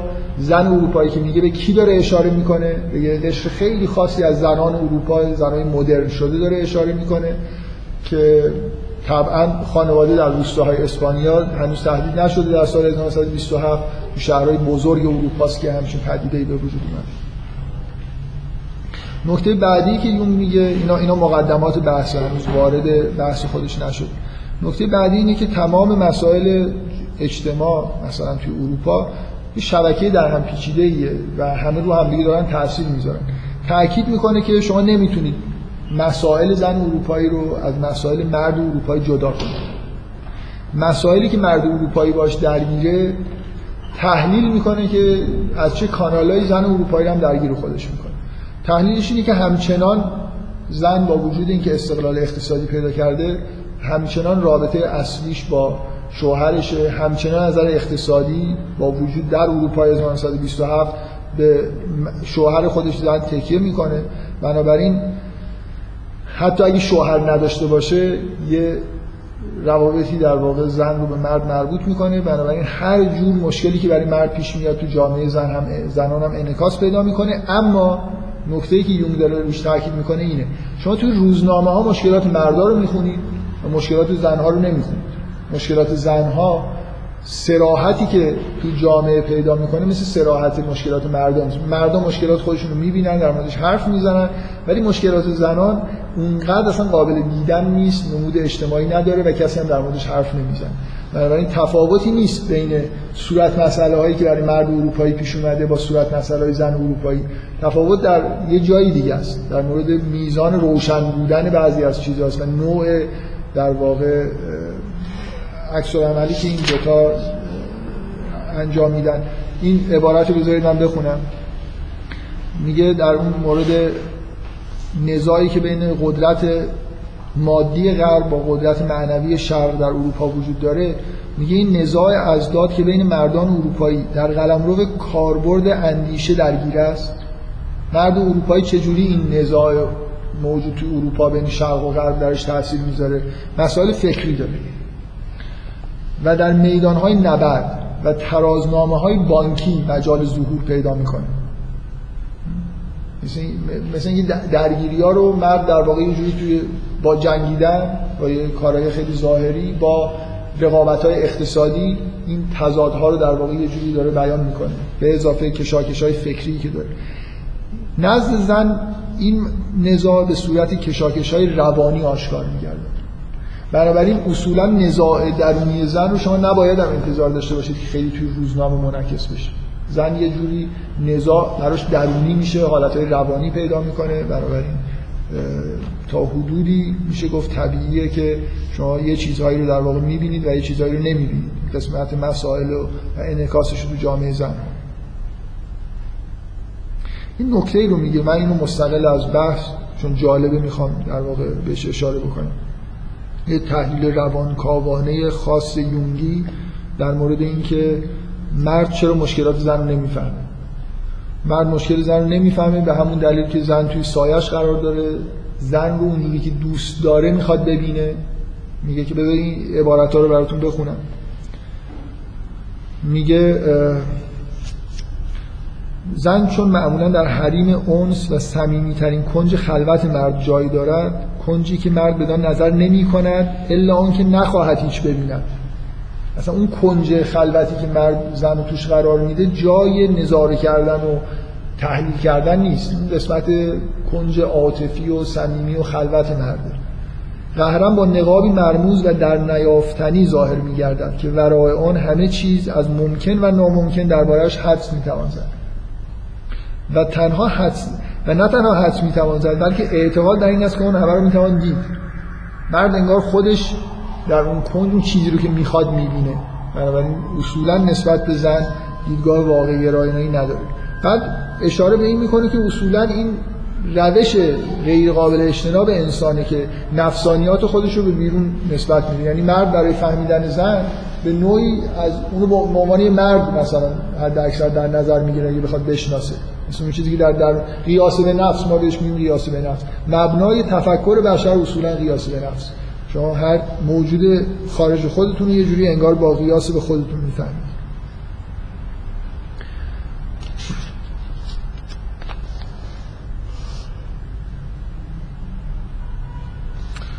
من این قسمت ها رو برای اینکه مستقلا جالبا می‌خوام بهشون اشاره بکنم هرچند توی بحث خیلی عمده نیستن.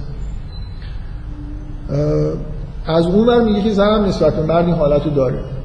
در واقع آنیموس خودش رو به مرد نسبت میده و بعد با مرد ارتباط برقرار می‌کنه. من این عبارت رو می‌خوام بخونم. اینا چیزاییه که من خودم یه موقعی برام جالب بوده و فکر می‌کنم که مبدع خیلی فکرات توی من شده و از این نظر این مقاله رو دوست دارم بعد از قطعه هاشو براتون بخونم. جدای از میگم کل مطلبی که اینجا در موردش داره بحث میشه. میگه حتی سرشت نفس صاحب اراده و مسئولیت زن به عنوان موجودی مستقل اختزا دارد که وی پشت صحنه بماند تا دست و پای مرد را نبندد و اگر لازم افتد مرد را در تحقق نیاتی که ممکن است در حق وی داشته باشد تشویق و تحریز کند. میگه این طبیعت زنه که یه جوری انگار پشت مرد بمونه و مرد رو تشویق بکنه حتی در مورد نیاتی که در مورد خودش داره. البته این شاکله یا انگاره جنسی به سان درختی است که در روان زن بسی شاخه شاخه می شود زن در سایه انفعالی و پذیرنده بودن سلوکش که پایه اون از نیات نامرئی فراهم آمده مرد را به تحقق ذاتش یاری میدن زن یه جور سرشت انفعالی داره در مقابل مرد یه جور حالت پذیرش داره که این دقیقا باعث میشه که مرد یه جوری به چیز خودش برسه به نیات و به تحقق وجود خودش برسه. و در عین حال زن آرزوهای خودش رو بعدا از طریق مرد تحقق یافته ببینه. مثلا از نظر اقتصادی تأمین بشه. هر چی که می‌خواد رو مرد بعدا براش در واقع به وجود بیاره. این مثل یه جور رابطه عاشقانه سنتیه دیگه. زن اصولا خودش رو تسلیم مرد می‌کنه و یه جوری اطمینان داره که اگر مرد و عاشق خودش بکنه هر چی که مرد داره مال من میشه. این چیزی که الان تقریبا توی زن مدرن وجود نداره. زن مدرن این قدم اول رو که قبول بکنه که خودش رو کنار بکشه حالت انفعالی پیدا بکنه رو نمیپذیره. در به طور سنتی اینجوریه زن خودش رو در این موقعیت می‌بینه. یون به نوعی داره میگه که این با طبیعت زن سازگاره. این یه جور طبیعت در واقع با روانشناسی زن در واقع سازگاره. که مرد رو به تحقق ذاتش یاری میدن و همزمان اسیر خود می‌کنه.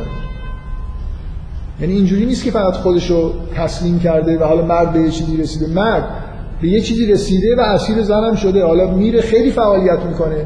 دانشمند میشه میره نمی‌دونم کار می‌کنه. ولی چی... نتیجه کارش چیه؟ رو در واقع یه جوری میاد انگار تقدیم زن می‌کنه. بنابراین هم زن خودش رو واگذار می‌کنه و طرف مقابل اسیر می‌کنه.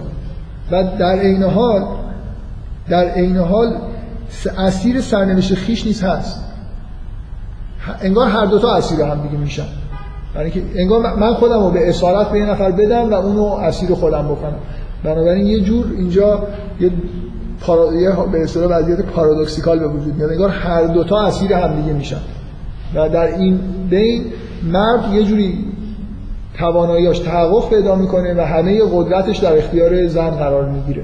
و این گینیه که در واقع زن تو این ماجرا می‌بره و مردم همینجور ازش یه جور رابطه حالا به معنای سنتی رابطه طبیعی و سالم زن و مرد توی مثلا فرض یه ازدواجی که پایه‌هاش کاملا درست باشه.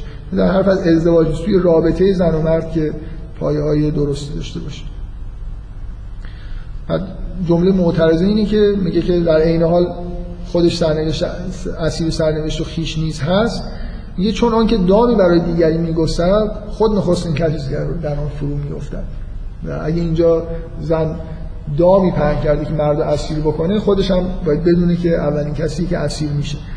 اعتراف می‌کنه یون میگه خیلی برخورد خشنیه. برای اینکه این رابطه رو میشه خیلی لطیف و زیبا و با تعبیرهای شاعرانه گفت ولی اینجا کاملا تحلیلی که یون داره می‌کنه میگه یه تصدیق می‌کنم که با بیانی نه چندان مهربان به توصیف فرایندی پرداختن که می‌تونم با سخنان زیبا ستودنش.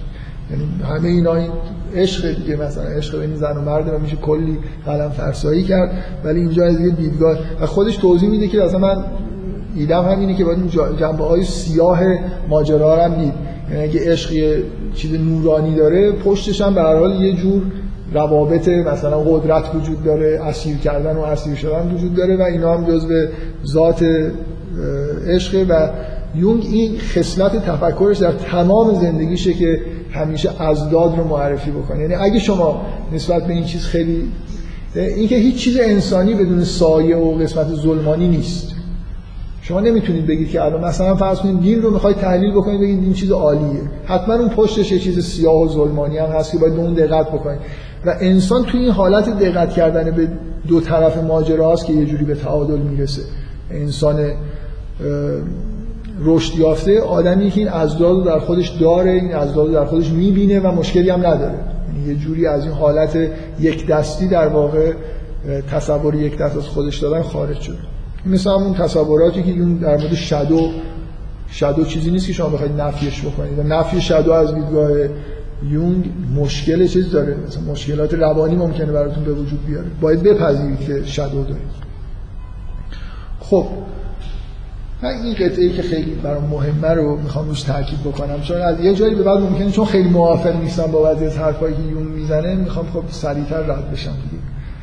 میگه بذار من این قطعه رو دوست دارم یه جایش امروز انتخاب کردم که بخونم براتون و این قطعه جوری شده که همش یه پاراگراف انتخاب کردم. بعد پاراگراف بعدی رو باید انتخاب کنم. خود طولانی شده. حالا حداقل بذارید این پاراگراف اول رو براتون بخونم. میگه وقتی می‌بینیم این چیزی که یون می‌بینه شاید فکر می‌کنه که همه می‌بینن. ولی واقعیت اینه که همه نمی‌بینن. هنوزم نمی‌بینن. یه وقتی می‌بینیم که در نیمه دوم قرن 19 هم زن تصدی مشاغل مردانه آغاز می‌کنن و در سیاست به طرز فعالی مشارکت میجوید و بنیادها و انجمنها برپا میدارد و به اداره آنها می‌پردازد و غیره در میابیم که وی در شرف گسستن پیوند با سلوک جنسی اساسا زنانه است.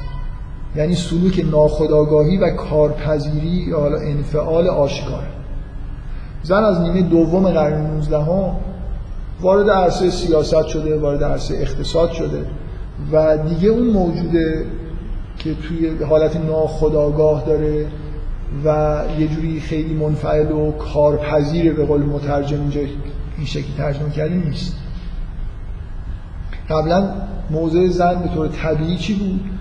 اینکه مرد رو میپذیره و بعد مرد میره بیرون یه کارایی می‌کنه از طرف خانواده. حالا زن خودش اومده بیرون داره با قبول اینکه به عنوان عضو مرئی جامعه قد علم کنند و دیگر پشت نقاب خانم فلان کس پنهان نگردد تا به دست شوهرش همه آرزوهای خود را برآورد و یا وقتی حوادث بر وفق مراد وی نیست کاری کند که شوهرش به آنها پی ببرد. فعالیت زن اینجوریه که شوهرش بر... کاری بکنه که شوهرش براش کار بکنه. فعالیت زن اینجوریه که وقتی که ناراحتی داره یه کاری بکنه که شوهرش بفهمه. نه اینکه خودش اقدام بکنه حتی برای رفع ناراحتی خودش. این یه جور شیوه رفتار سنتی زن. که زنها در نیمه دوم قرن 19 رو کنار گذاشتن با اومدن توی عرصه سیاست و اجتماع. کاری کنن که شوهرش بدونن. در واقع این چیزی که هنوزم مردم نمی‌فهمن در واقع به روانشناسی مرد امتیاز میدن. این ذات مرد سالاریه در واقع. اینکه زن دیگه برای اینکه حالا زندگی بکنه رفتار زنانه نمی‌کنه. میاد داره رفتار مردانه می‌کنه. بنابراین داره به مرد امتیاز میده. در اعماق وجود خودش داره به روانشناسی مرد امتیاز میده. فعال بودن خوبه. تو جامعه بودن خوبه. سیاسی بودن خوبه. چیزایی که با طبیعت مرد با روانشناسی مرد سازگار بود رو وقتی داره میپذیره در واقع داره وا میده. زن بودن دیگه انگار صرف نمی‌کنه. در نیمه قرن نیمه دوم قرن 19 هم زن به هر دلیلی که یونگ اشاره می‌کنه که بر اثر فشار واقعیت های اقتصادی. این اتفاق افتاده. زن اومده وارد جامعه شده و داره سعی می‌کنه که مثل مرد رفتار بکنه. این امتیازیه که در درون داره به مرد میده. این مرحله ایه که یونگ داره بهش اشاره می‌کنه که به نظر من مرحله نقطه عطفیه که ما از یه جور مرد سالاری سنتی به یه جور مرد سالاری پنهانتر مدرن رسیدیم. مرد به زن زور نمیگه دیگه مستقیما. ولی زن دیگه زن نیست. زن یه جوری از درون خودش رو در واقع وارد جهان مردانه کرد و امتیاز داده به مرد. مغازه این پیشرفت سوی استقلالیابی اجتماعی که بر میگه با وجودی که یه جور پیشرفت به سمت استقلالیابی علامتی بیمارگون است. نه نکته اساسی ماجرا. این پیشرفت اقتصادی اجتماعی زن پیشرفت معنای واقعی کلمه نیست. ذاتش یه بیماریه و نکته اساسی ماجرا این نیست. شما هنوزم توی دیدگاه فمینیستی غالب از اینا نکته اساسی ماجرا اینه که زنها پیشرفت اجتماعی کردن اومدن وارد سیاست شدن و یون در سال 1927 داره میگه که این بیماریه. نه ماجر... اصل ماجرا اصلا این نیست. اصل ماجرا اینه که زن در درون خودش شکسته که داره این کارو می‌کنه. میگه که باید کور باشه آدم که نبینه که خلاصه این یه محاسنی داشته. این اتفاقی که افتاده برای زن. ولی ماجرا اینه که ذاتا یه بیمار است یه بازی یه قطعه ای که من اولین باری که خوندم خیلی برام جالب بود. میگه زن خصلتش اینه که عاشق انسان ها میشه. مرد خصلتش اینه که عاشق چیزها میشه. زن خصلتش اینه که نمی‌تونه به معنای واقع اونجوری که مرد عاشق یه چیزی مرد ممکنه عاشق ریاضیات بشه. ممکنه عاشق فوتبال بشه. عاشق توپ بشه حتی. حالا فوتبال نه یه چیز دیگه. زن عاشق آدما میشه. این خصلت زنه. اینکه آیا این برتری مرده که می‌تونه عاشق آدم بشه و عاشق چیزا بشه یه جور انحراف توی ذهن مرده اون خیلی کاری به این نداره که اینجا. واقعیت اینه که مردا هستن که عاشق اشیاء میشن. اکثریت نمی‌خواد بگه این حکم کلیه. زنان زنانی که کارهای مهمی به سایقه عشق به چیزی می‌کنن مستثنا و نادرن. زنها همیشه دارن به دلیل عشق به کسی کار می‌کنن. مردا براشون یه جوری علصبیه است. عاشق کسها میشن عاشق چیزها میشن. این یه نکته ایه که یون جا توی به طور پراکنده توی همین مقالاتش اشاره خیلی زیبایی به تفاوت‌های ذاتی مرد و زن داره. اینجا یه جوری یکی از اشاراتش بفرمایید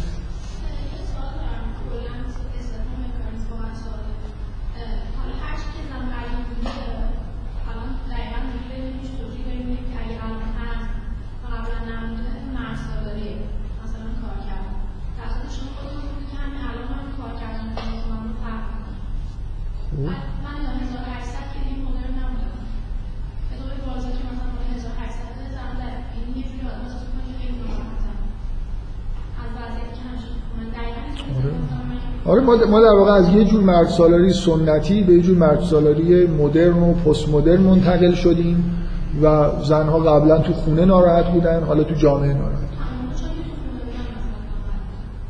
خب بله برای برای اینکه جو برای اینکه خونه اون خونه نبود که باید باشه.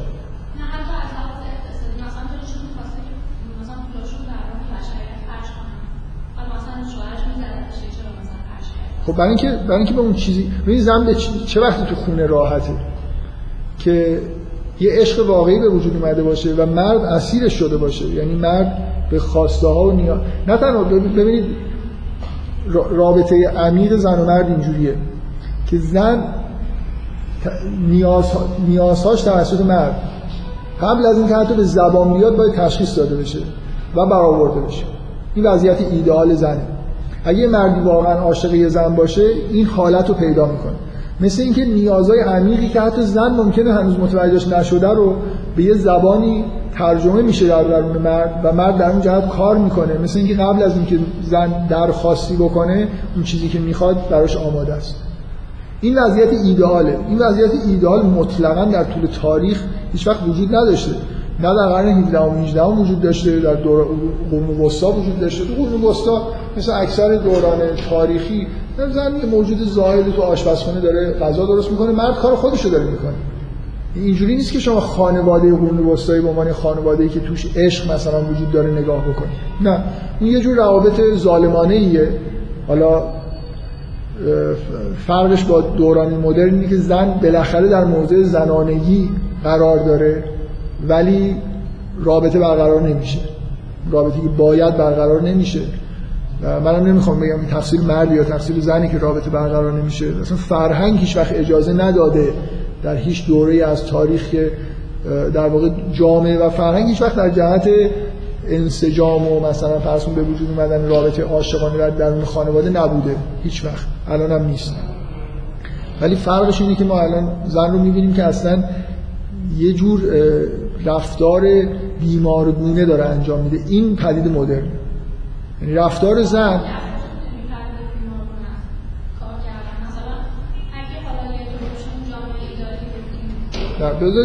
با, با مبانی یونگ بیمار با مبانی یونگ بیمارگونه است. برای اینکه یونگ توصیفش اینه که طبیعت زن همینه که مرد رو این شکلی اسیر خودش بکنه. و مرد در واقع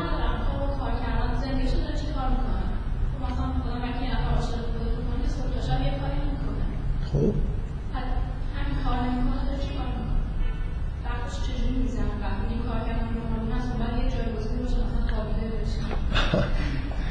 نه اینکه اینکه زن در هر حال به یه جور به اصطلاح به خانواده سرویس میده و بیشتر معمولا این بذارید آره من فکر می‌کنم این موضوع آره م...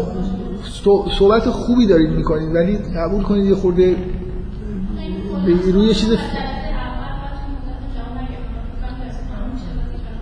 چرا؟ من امیدوارم که مثلا آخر همین جلسه بتونیم در همچین موضوعی صحبت بکنیم.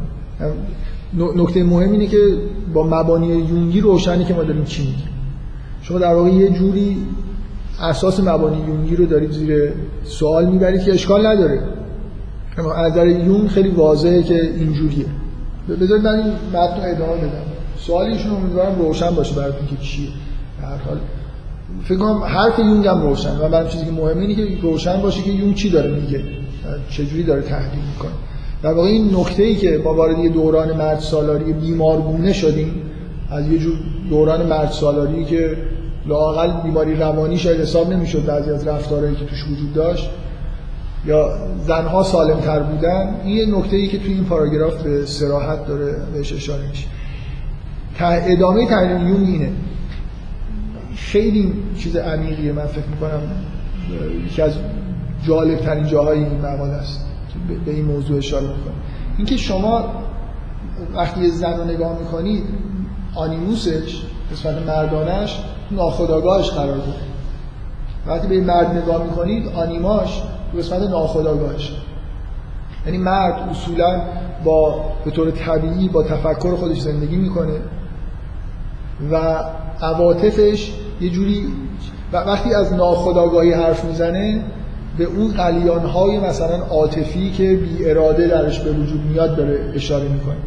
این تلقی مرد از ناخداگاه بیشتر در واقع گرایش ها و عواطفیه که روش کنترل نداره.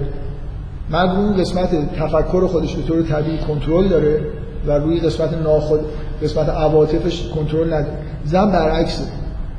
زن آنیموسش که جاییه که عقاید و مثلا آرا و این چیزا درش داره تولید میشه که جنبه مردانه وجود زنه تفکر این توی ناخودآگاهش قرار داره.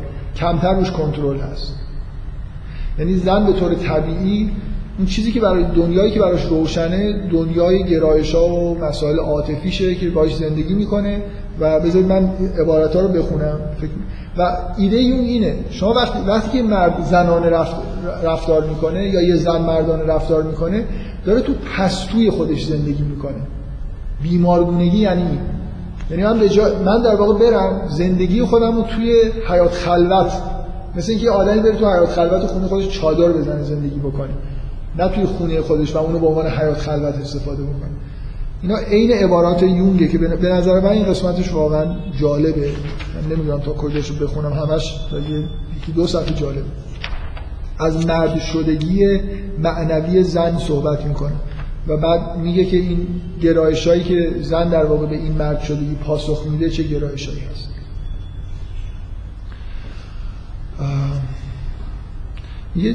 چون آدمی جامعه دو جوهر مردانه و زنانه است ممکن است گاهی مردی همچون زنی و زنی به سان مردی زیست کند. معغازا در مرد جوهر زنانگی در پستوست همون گونه که مردانگی در زن. وقتی مطابق ذات جنس مخالف خود زندگی کنیم فلواقع در پستوی خیش زیست می‌کنیم و از آنچه اصلی است اساسی است محروم و بی‌نصیب میمانیم زن در واقع با رفتن زندگی کردن تو پستوی ناخودآگاه خودش از اون مواهب اساسی که توی روانش در واقع وجود داره محروم میشه بی نصیب میمونه. یه جوری تبدیل به موجود بیمارگونه میشه. عین اینکه اگه یه مرد بخواد با آنیمای خودش زندگی بکنه یعنی یه زندگی سراسر در اختیار عواطف و احساسات داشته باشه. مرد باید مردانه و مردوار زیست کنه و زن زنانه و زنبار. از نظر یون غیر از این بیماری حسابش این جدای از اینی که یون معتقده که نهایتا باید انسان ها به تعادل برسن. تعادلی نیست که زن رفتار مرد رو مثلا فرض کن پیدا بکنی یا مرد رفتار زن رو. به طور طبیعی باید مرد کم کم به آنیمای خودش مسلط بشه و زنم به آنیموس خودش. در این حالی که سر جای خودشون موندن اون جنبه وجودشون رو تقویت بکنن و همه ناخودآگاهی باید کم کم جذب خداگاه بشه دیگه. از جمله این بخش ناخودآگاهی که مربوط به جنس مخالف. این این جمله رو دقت بکنید. تأثیرات ناخودآگاهی بر خداگاهی در انسان همواره خصایص جنس مخالف رو داره. یعنی مرد وقتی که تحت تاثیر ناخودآگاهش قرار می‌گیره این کنترل ایگوش در واقع از بین میره تحت تاثیر آنیمای خودش قرار گرفته در واقع. تحت تاثیر عواطف مثلا افسار گسیخته خودش قرار گرفته. کارایی می‌کنه که دیگه نمی‌دونه. از هیچ اصل فکری نیومد از تفکر نیومد عینا همین وضعیت در زن وجود داره. زن وقتی که تحت تاثیر ناخودآگاهش قرار می‌گیره شاید برای مردا اصلا تصورش ممکن نباشه که چجوری داره تحت تاثیر آرا و عقایدی قرار می‌گیره. این آرا و عقاید یه جوری مال خودش انگار نیستن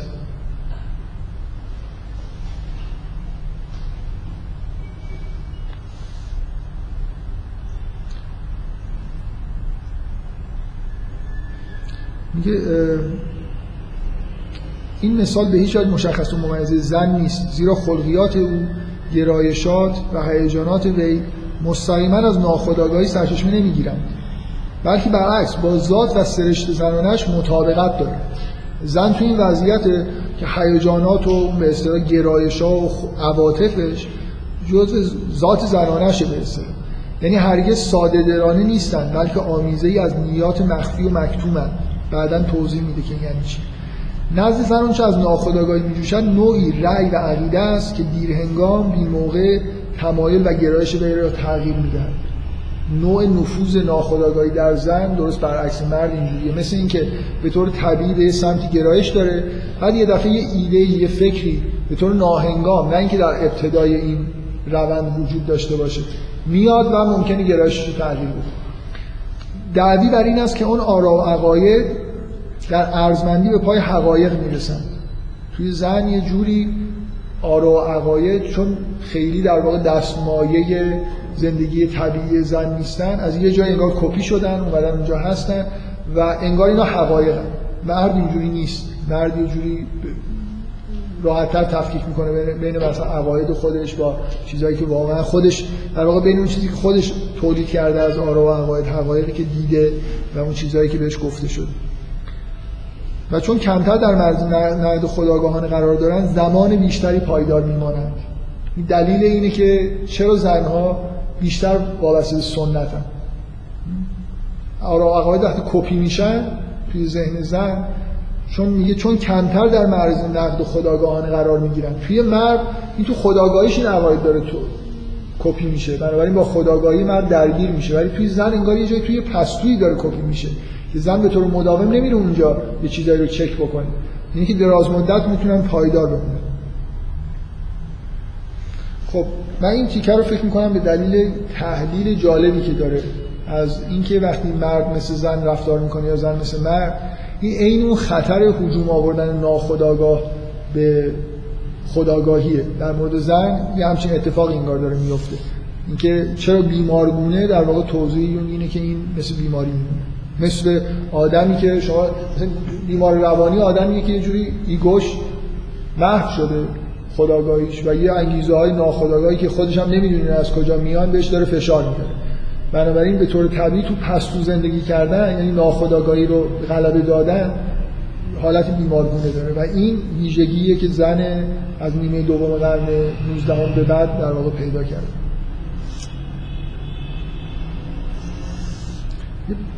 خیلی چیزا جالب اینجاست من دیگه صرف نظر می‌کنم. امیدوارم این تیکا به نظرم خیلی قسمت های قوی و جالب این مقاله است از یه تیکه ای که حالا باز بهش اشاره می‌کنم میگه زن سه جور می‌تونه نسبت زنی که دوچار مرد شدگی معنوی شده یعنی زن مثلا مدر سه جور می‌تونه در مقابل مرد اصولا عکس عمل نشون بده. عکس عمل سنتی که خب همچنان ممکنه زنی مطابق با همون ویژگی های سنتی عکس عمل نشون بده. چیزهای دیگه اینه اونایی که حالتهای غیر طبیعی هستن اینه. یکی اینکه با سرد مزاجیش یعنی بیمیلی جنسی و بیمیلی نشون دادن نسبت به مرد که از قماش نوعی جنسیت زنانه همسنخ با اقلانیت مردانه وی است به دفاع از خود بیستن یعنی مرد را از یه راش اینه که مثل اینه که خودش مرد شده دیگه. حالا این مرد چیکار داره با من؟ مثلا این فمینیستایی که خیلی فمینیستای به اصطلاح که اکثریت رو تشکیل میدن مختنی بر تشابه در واقع هستن همین عکس در مقابل مرد یه جور حالت مرد ستیزی دارن و مرد رو در واقع از خودشون دفع می‌کنن. یا اینکه چنین دفاعی به شکست می انجامد و اونگاه نوع جنسیت پرخاشگر پرتوقع که خاص مرد است جایگزین جنسیت چشم به راه زن میشه. عکس‌العمل سوم اینه که این واکنش با هدف مورد نظر مطابقت دارد می‌خواند که همانا عبارت از افکندن پلی به هر قیمت. ببخشید راه حل سوم این که داره توضیح میده راه حل سوم که ظاهرا در کشورهای انگلوساکسون بیشتر پسند میافتند همجنس‌بازی اختیاری است که زن نرینه صفت در اون نقش مرد را به عهده داره اینکه اصولا به معنای واقعی کلمه بره سراغ این که نقش مرد رو تو رابطه جنسی بازی بکنه. و از یون اگه بپرسی داره میگه که اوضاع اروپا طوریه که به همچین سمتی سوق داده بشه. یعنی به سمت عکس عمل زن زن مرد شده که به جای اینکه نقش زن در مقابل این مرد رو بازی بکنه سعی کنه نقش مرد رو در مقابل یعنی مرد شدگیشو که حالت معنوی داره حتی سعی کنه به مسائل جنسی هم تسری بده. این حالت حادیه که راه حل سوم. هر دو تا راه حل به شدت توی فرهنگ مدرن ما داریم می‌بینیم. یعنی اصولا زن اون تمایل فطری و ذاتی نسبت به مرد رو کمتر نشون میده. متقابلا مردم تمایلشون نسبت به زنها کمتر شد. یعنی اینکه مرد زن در واقع دوران مدرن به این سمت پیش رفت که زنها رو تبدیل به مرد سعی کرد بکنه. حالا نه زن میل داره که نقش زن رو بازی بکنه و نه مردی همچین زنی رو میپذیره به عنوان زن. خیلی براش جاذبه داره. و زنم که اصلا نمی‌خواد یه رابطه سنتی با مرد داشته باشه. که یه جوری سلطه مرد توش آشکاره.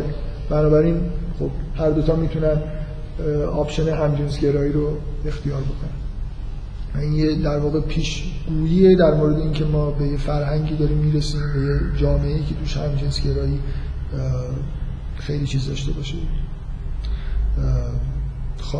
متقاضی داشته باشه و در واقع جا بیفته. حالا از اینجا در واقع صورت مسئله روشن میشه. توضیح میده که مسئله که می‌خواد تحلیل بکنه چیه؟ هرچند سراحت نداره ولی به هر حال این مسئله رو از اینجا مطرح می‌کنه که به طور سنتی. مردی که متهم به این که ازدواج به هم می‌زنه ولی حالا می‌بینیم که ازدواج متزلزل شده و زنی که داره این کارو می‌کنه. و اینکه چرا زن نسبت به نهاد جان ازدواج دو دل شده این چیزیه که در واقع یون در ادامه این مقاله میره سراغش که اینو توضیح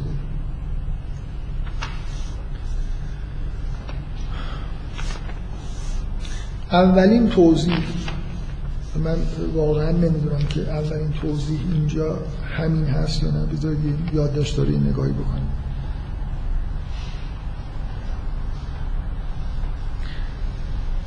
اولا توضیح میده که مرد دیگه به دلایلی به هم زننده ازدواج نیست بلکه یه جوری به نظر میاد نسبت به دوران قدیم بیشتر به نهاد خانواده داره توجه می‌کنه. و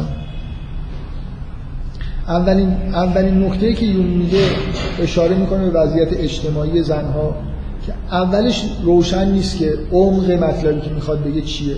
اشاره می‌کنه به اینکه اروپا پر از زنهای بی شوهر شده. بعد از یه جنگ بزرگ حالا تازه یون این موقع دوران بعد جنگ جهانی دوم رو ندیده.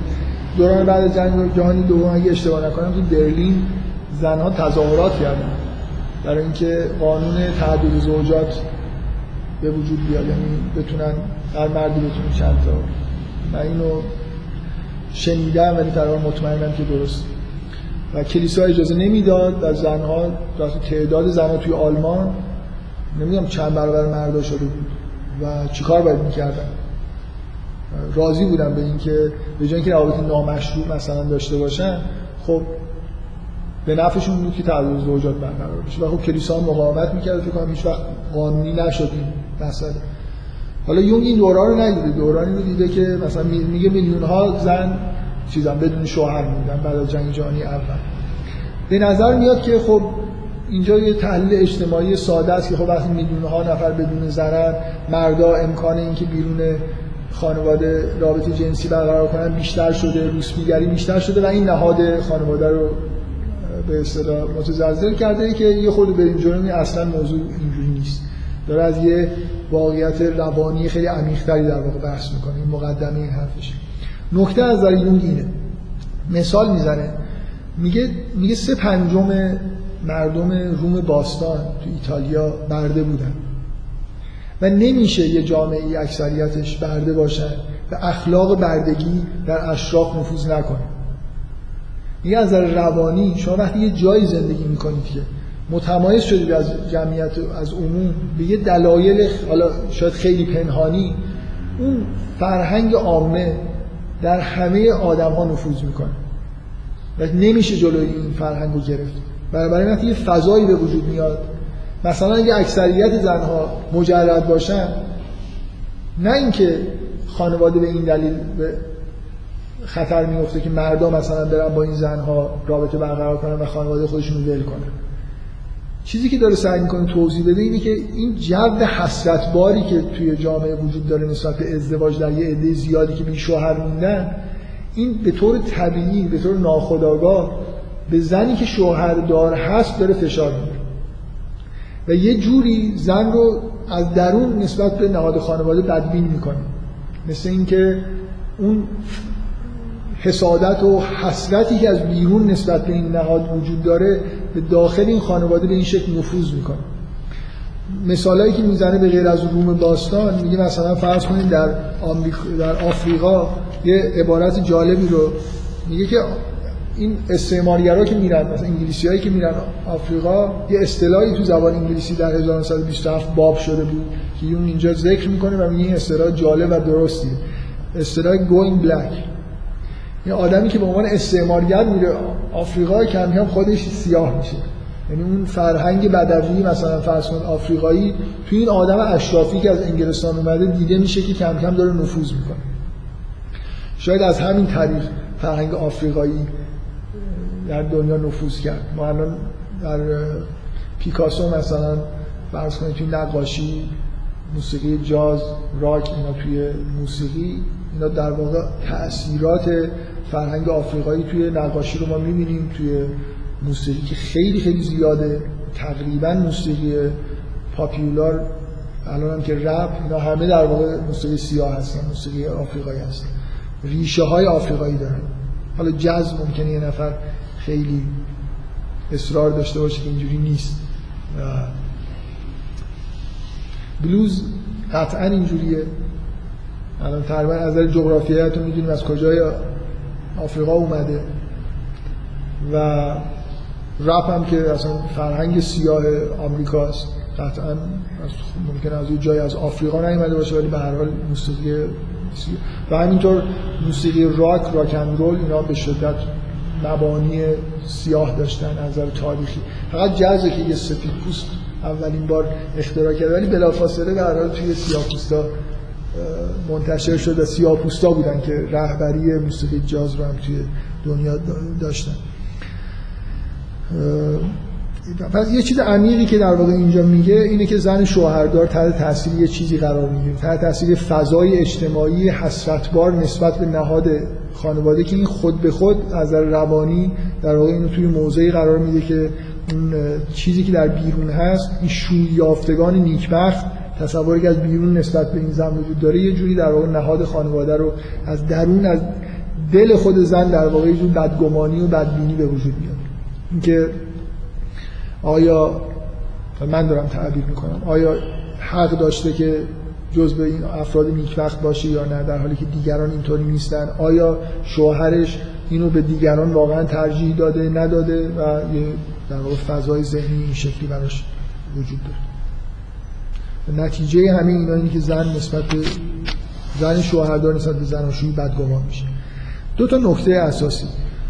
یکی تاثیر جلوگیری وسایل جلوگیری از بارداری و یکی هم تاثیر برملا شدن مسائل جنسی در فضای فرهنگی جامعه. این دو تا نکته بعدیه که یون داره تاکید می‌کنه که اینا تاثیرهای روانی عمیقی روی زن گذاشتن و اینا جز مبانی هستن که یون داره با استفاده از اینا تحلیل می‌کنه که چرا زن اروپایی نسبت به خانواده بدگمانه و یه جوری در واقع تن به روابط خارج از خانواده هم ممکنه بده. اینکه بارداری عامل و به وجود اومدن فرزندان عامل اصلی تعهد نسبت به خانواده است. چه در مرد چه در زن. و اگه زن راهی پیدا بکنه که بدون بارداری بتونه تماس جنسی با زن داشته باشه اونم توی جامعه ای که یه جمع بزرگی از زنها شوهر ندارن این راه رو باز می‌کنه برای زن که برای زنی که شوهر نداره این راه رو در واقع باز می‌کنه که یه جوری بدونی که اون تعهد اصلی به وجود بیاد یه چیزی شبیه عشق رو تجربه بکنه بنابراین زن بی شوهر نسبت به شوهر کردن و خانواده تشکیل دادن یه جور چیز پیدا می‌کنه. یه جور یه مسئولیتی پیدا می‌کنه که بدون اینکه اون تعهد اصلی پیش بیاد یه به قول یون میگه که یه جور موجبات یه جور ازدواج تقریبی را برای خود تدارک کنه یعنی مثل رابطه پارتنرها که الان اگه وسایل ضد بارداری نبود اینطوری که دنیا در واقع شایع شده این شیوه زندگی پارتنری شاید به این شکل به وجود نمی اومد برای خاطر اینکه هر لحظه امکان بارداری و به وجود آمدن فرزند بود و اون وقت دیگه دو تا پارتنر که یه جور تعهد موقت نسبت به هم دارن یه جور ازدواج تقریبی کردن میبایست رابطهشون رو ادامه بدن. به دلیل وجود فرزند که عامل اصلا در واقع اون اشارهش به اصلا نهاد ازدواج این از در تاریخی به وجود اومد. برای اینکه این تعهد لازم بود برای اینکه کودکی به وجود می اومد و بعد اون پدر نمی‌تونست بذاره بره. باید این بچه رو سرپرستی می‌کرد. بنابراین برای زنی که شوهر نکرده که واضحه که وسایل ضد بارداری یه راه براش داره باز می‌کنه که عملا داره کشیده میشه به اینکه بر ضد خانواده اقدام بکنه. یعنی که راهی به از تشکیل خانواده رو داره جلوی پاش می‌ذاره. از اون طرف در مورد زن شوهردار زنان شوهرداری که پر هستند این اصطلاحی که یون به کار می‌بره توی این مقاله یعنی زنانی که با طبقات شخصی که شوهرانشون زنانی با طبقات شخصی که شوهرانشون طبقات رو به حد کفایت درآورده نمی‌کنن. زنی که از شوهرش راضی نیست پره به اصطلاح از شوهرش. میگه در مورد این زنها هم این مسئله معتبره. اینا هم در واقع حالا دارن یه راه پیدا می‌کنن برای اینکه خارج از خانواده با یه مرد دیگه رابطه داشته باشن ممکنه در جستجوی عشق یا چیز دیگه ای باشن ولی طبعا مسئله آموزش جنسی هم توش به وجود میاد و حالا دیگه اون دلیل تعهد اصلی هم وجود نداره. می‌تونن بدون اینکه بارداری به وجود بیاد این ارتباط داشته باشه من اون قسمت عمیقش اینجاست. کل این تحلیلی که داره انجام میده مخصوصا در مورد بارداری. من این قطعه رو خوب گوش بدید. فکر کنم جزء چیزاست به اصطلاح. جزء نقطه های اوج این پیپر. میگه این رهایی از قید تبعیت از طبیعت. در واقع زن و مرد از قید طبیعت یه جوری دارن رها میشن. یه چیز طبیعی که تو رابطه جنسی بوده دیگه نیست. این رهایی از قید تبعیت از طبیعت موجب آزادی قوای روانی عمده ای میشن که لامحاله جویای آن است که به مصرف برسن. مثل اینکه یه قیدی برداشته شده. حالا یه انبوهی اینجا انرژی یه قوایی در واقع آزاد شده مثل اینکه شما یه چیزی که با یه درپوشی یه جایی پوشونده بودی مخصوصا هم چون مربوط مسائل جنسیه اینو برداشتید حالا اینجا یه چیزی رها شد. این توده نیرو یا انرژی هر بار که بی هدف من... هر بار که بی هدف مناسب و در خرمانه اختلالی روانی بیار برمیانگیزن این خیلی شبیه تو این یونگ جوانه هنوز داره میان ساله. هنوز این خیلی توضیح فرویدیه. یه لیبیدوی سرگشته ای داری که هدف مناسبی حالا نداره. این تعهد که برداشته شد این لیبیدو می‌تونه به کانالای دیگه بره و اگه هدف مناسب پیدا نکنه می‌تونه عامل حتی اختلال روانی بشه. یعنی اصلا عامل اختلال روانی از نظر فروید یادتون باشه همین دیگه مجموعه انرژی های ناخودآگاه سرگردان هستن که می‌زنن این چیزایی رو خراب می‌کنن. به یه راه های نامناسبی میفتن در واقع. اختلال روانی رو برمیانگیزد و تعادل ذهنی را مختل می‌سازد. انرژی فاقد هدف خداگاه ناخداگاهی را تحکیم و تقویت می‌کند و از آنجا عدم یقین بی اطمینانی و دودلی پدید میآید. پس صرف اینکه یه راه باز شده و انرژی های سرگردان وجود داره این طبیعیه که زن حالت دودلی پیدا بکنه. این ویژگی در واقع به وجود اومدن یه انرژی ناخودآگاه. این یکی از تحلیل های جالب یونگه من فکر نمی کنم که کسی قبل از یونگ اینقدر در واقع روشن اثر این که تو اوایل قرن بیستم وسایل ضد بارداری در واقع کم کم داشت شیوع پیدا می‌کرد دیده باشه. که این مسئله صرف یه چیز ساده مثلا به این توجه می‌کردن که خب این یه که حالا خانواده میشه تنظیم خانواده کرد. خانواده ها می‌تونن تعداد بچه های خودشون رو کنترل بکنن و خیلی مثبته. در حالی که صرف به وجود اومدن یه راهی که بدون اون تعهد بشه رابطه برقرار کرد می‌تونه عامل اختلال روانی باشه می‌تونه روابط زن و مرد تحت تاثیر قرار بده و نهایتا خانواده رو اصولا تحت تاثیر قرار بده و فکر می‌کنم این با اینکه قطعه کوتاهه ولی جزء قطعه های این پیپری که به شدت بعدا آثار شما توی جامعه اروپایی دیدیم و به بقیه جای دنیا هم سرایت کرد در واقع انگار نهاد خانواده خانواده از نظر تاریخی مرکزش این تعهد است و این تعهد داره برداشته میشه. بنابراین ضرورت خانواده اصلا یه جوری داره زیر سوال میره به معنای واقعی کلمه نکته بعدی که بهش اشاره می‌کنه اهمیت اینه که مباحث جنسی آزادانه و به بیپروا محافل در واقع در موردش بحث میشه. که فروید نمونه واضحه شده. جنسیتی که یه چیز بسیار بسیار مکتوم و یه چیزی که در موردش کسی حرف نمی‌زنه داره در مرکز مباحث روشنفکری و مثلا آکادمیک اروپا قرار می‌گیره. و این نکته از نظر یون خودش در واقع مقدمه یه جور تغییر توی روابط زن و مرد و نهایتا متزلزل شدن تعهد زن نسبت به خانواده است. من این قطعه رو نمی‌دونم واقعا چقدر می‌تونم در موردش توضیح بدم. فکر می‌کنم چون نسبتا قطعه طولانی هم هست. تاکید یون بیشتر روی یه چیزیه که حالا شاید خیلی واقع گرایانه نباشه که این به نوعی در واقع بحثا منجر به بحث های در مورد رابطه معنوی زن و مرد میشه و اینو بررسی می‌کنه که این چجوری در واقع. من می‌خوام یه تکمله فقط در مورد حرف یون بگم. یون کمتر اشاره به این می‌کنه که صرف با اینکه همه مقدمات تو این مقاله فراهمه و من برای من خیلی واضحه که اگه از یون بپرسید تایید می‌کنه که این حرف درسته هیچ اشاره ای نمی‌کنه تو این پاراگراف. به اینکه خیلی بدیهیه که این در واقع مرد که مطلوبیت جنسی و جنسیت یه چیزی که تو خداگاهیش وجود داره. و زن در واقع مسائل جن... زن بارها اون تو همون مقالش تاکید می‌کنه. رابطه مرد و زن از دیدگاه زن خیلی خیلی اون جنبه عاشقانهش عاطفی و معنویش مهمه. و مثلا عبارت های این شکلی توی همین قطعه شما می‌بینید. زناش زناشویی از دیدگاه وی رابطه است که آمیزش جنسی بدان مزید میگردن از نظر زن یه جوری باز بذاری یه عبارت قشنگی اینجا وجود داره. که میگه که در واقع چیزی که از نظر زن مهمه یا لااقل دوست داره که اینجوری ببینه اینه که رابطه زناشویی رابطه عاشقانه بین دو تا انسان. حالا یه قسمتش هم مثلا اینجوری که رابطه آمیزش جنسی داره انجام میشه.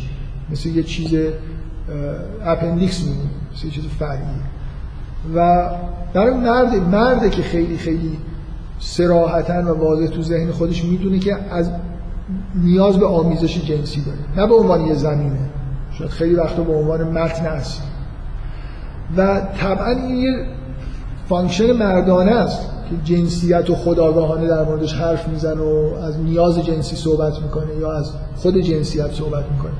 تو زن نیاز جنسی یه جوری به ناخودآگاهش تعلق داره.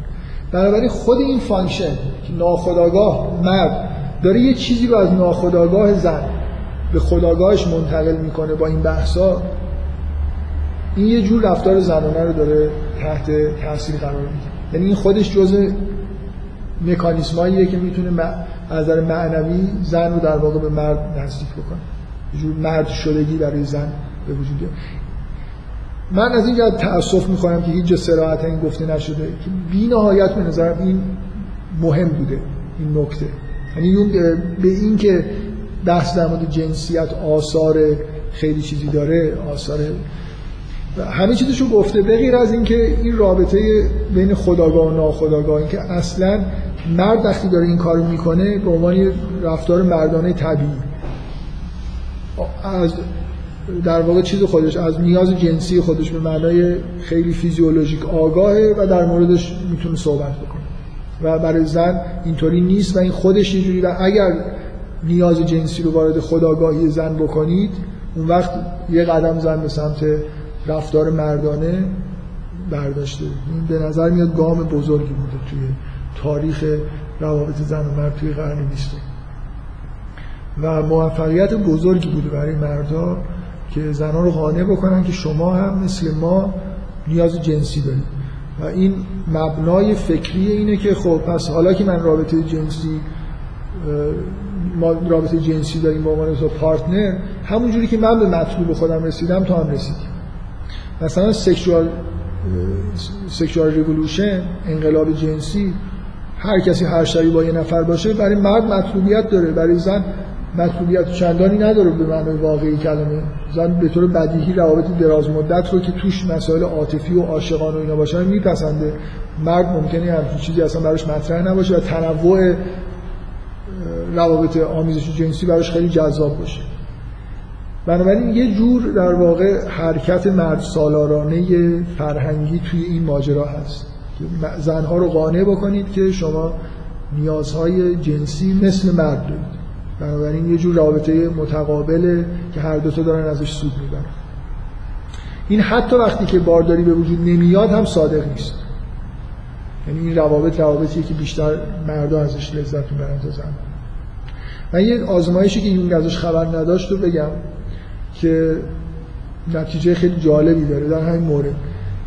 یه تعداد زن رو من یادم نیست چند نفر هستن. یه عدد هفتاد تو ذهنم هست.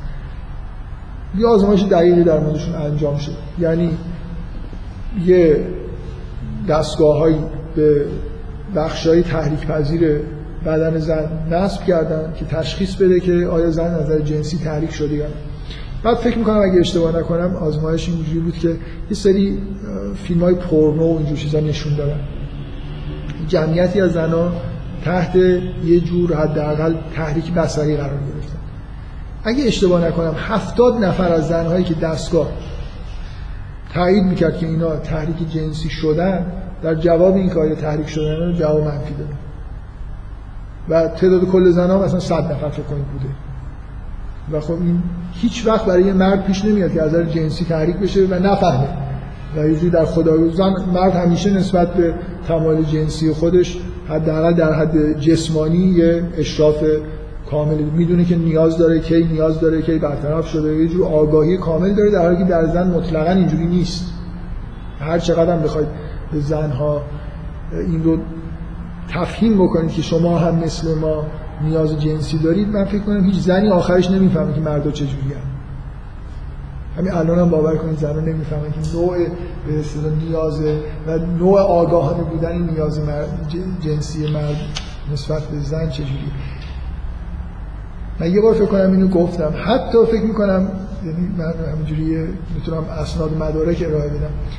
وقتی یه زن مورد تجاوز قرار می‌گیرم بعد از این مدتی خودش رو سعی می‌کنه قانع بکنه که این مرد منو دوست داشته علاقه داشته به من و مثلا ممکنه می‌خواد بیاد سراغ من و بعدم این سال دیگه برام یعنی یه جوری این که چقدر ممکنه از طرف مردم بدون احساس عمل انجام شده باشه زنها یه جوری در خیالشون هم فکر کنم نمیاد که این مسئله برای مردا چجوریه یه جور نیاز جنسی فیزیولوژیک خالص بدون هیچ جور عاطفه و تقریبا هواشی زن نمی‌تونه یه همچین چیزی رو انگار تو وجود خودش تصور بکنه به طور کامل.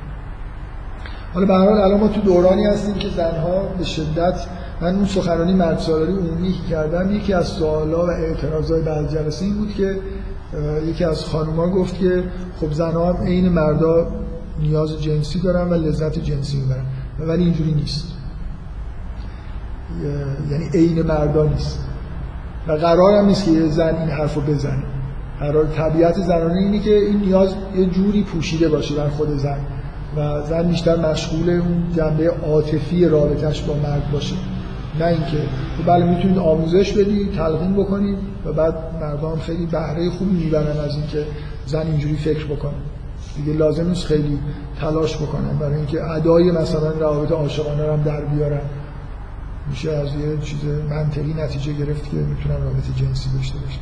برای توی این متن جای این که این نکته گفته بشه که در واقع این اصل بحثا در مورد جنسیت و مثلا لذت جنسی بردن و آشکار شدن بحثای جنسی یه جور عمل مردانه است که با ذات اینکه این چیزا در زن توی ناخودآگاهشه آگاهی جنسی تو ناخودآگاهی خود چیز داره به اسم تعارض داره.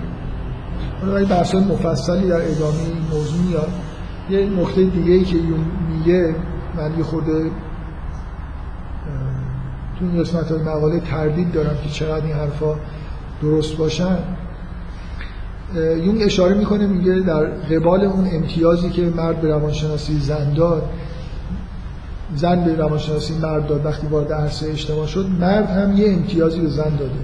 اونم توجه کردن به روانشناسی و روانکاوی. و حرفش اینه که چطوریه که همه قهرمان های مثلا فروید همه زنن. چون زنی که اصولا موجود روانشناختی تریه. یعنی یه جوری به عواطف و احساسات و ناخود چیزای عجیب و غریبی درون خودش توجه داره.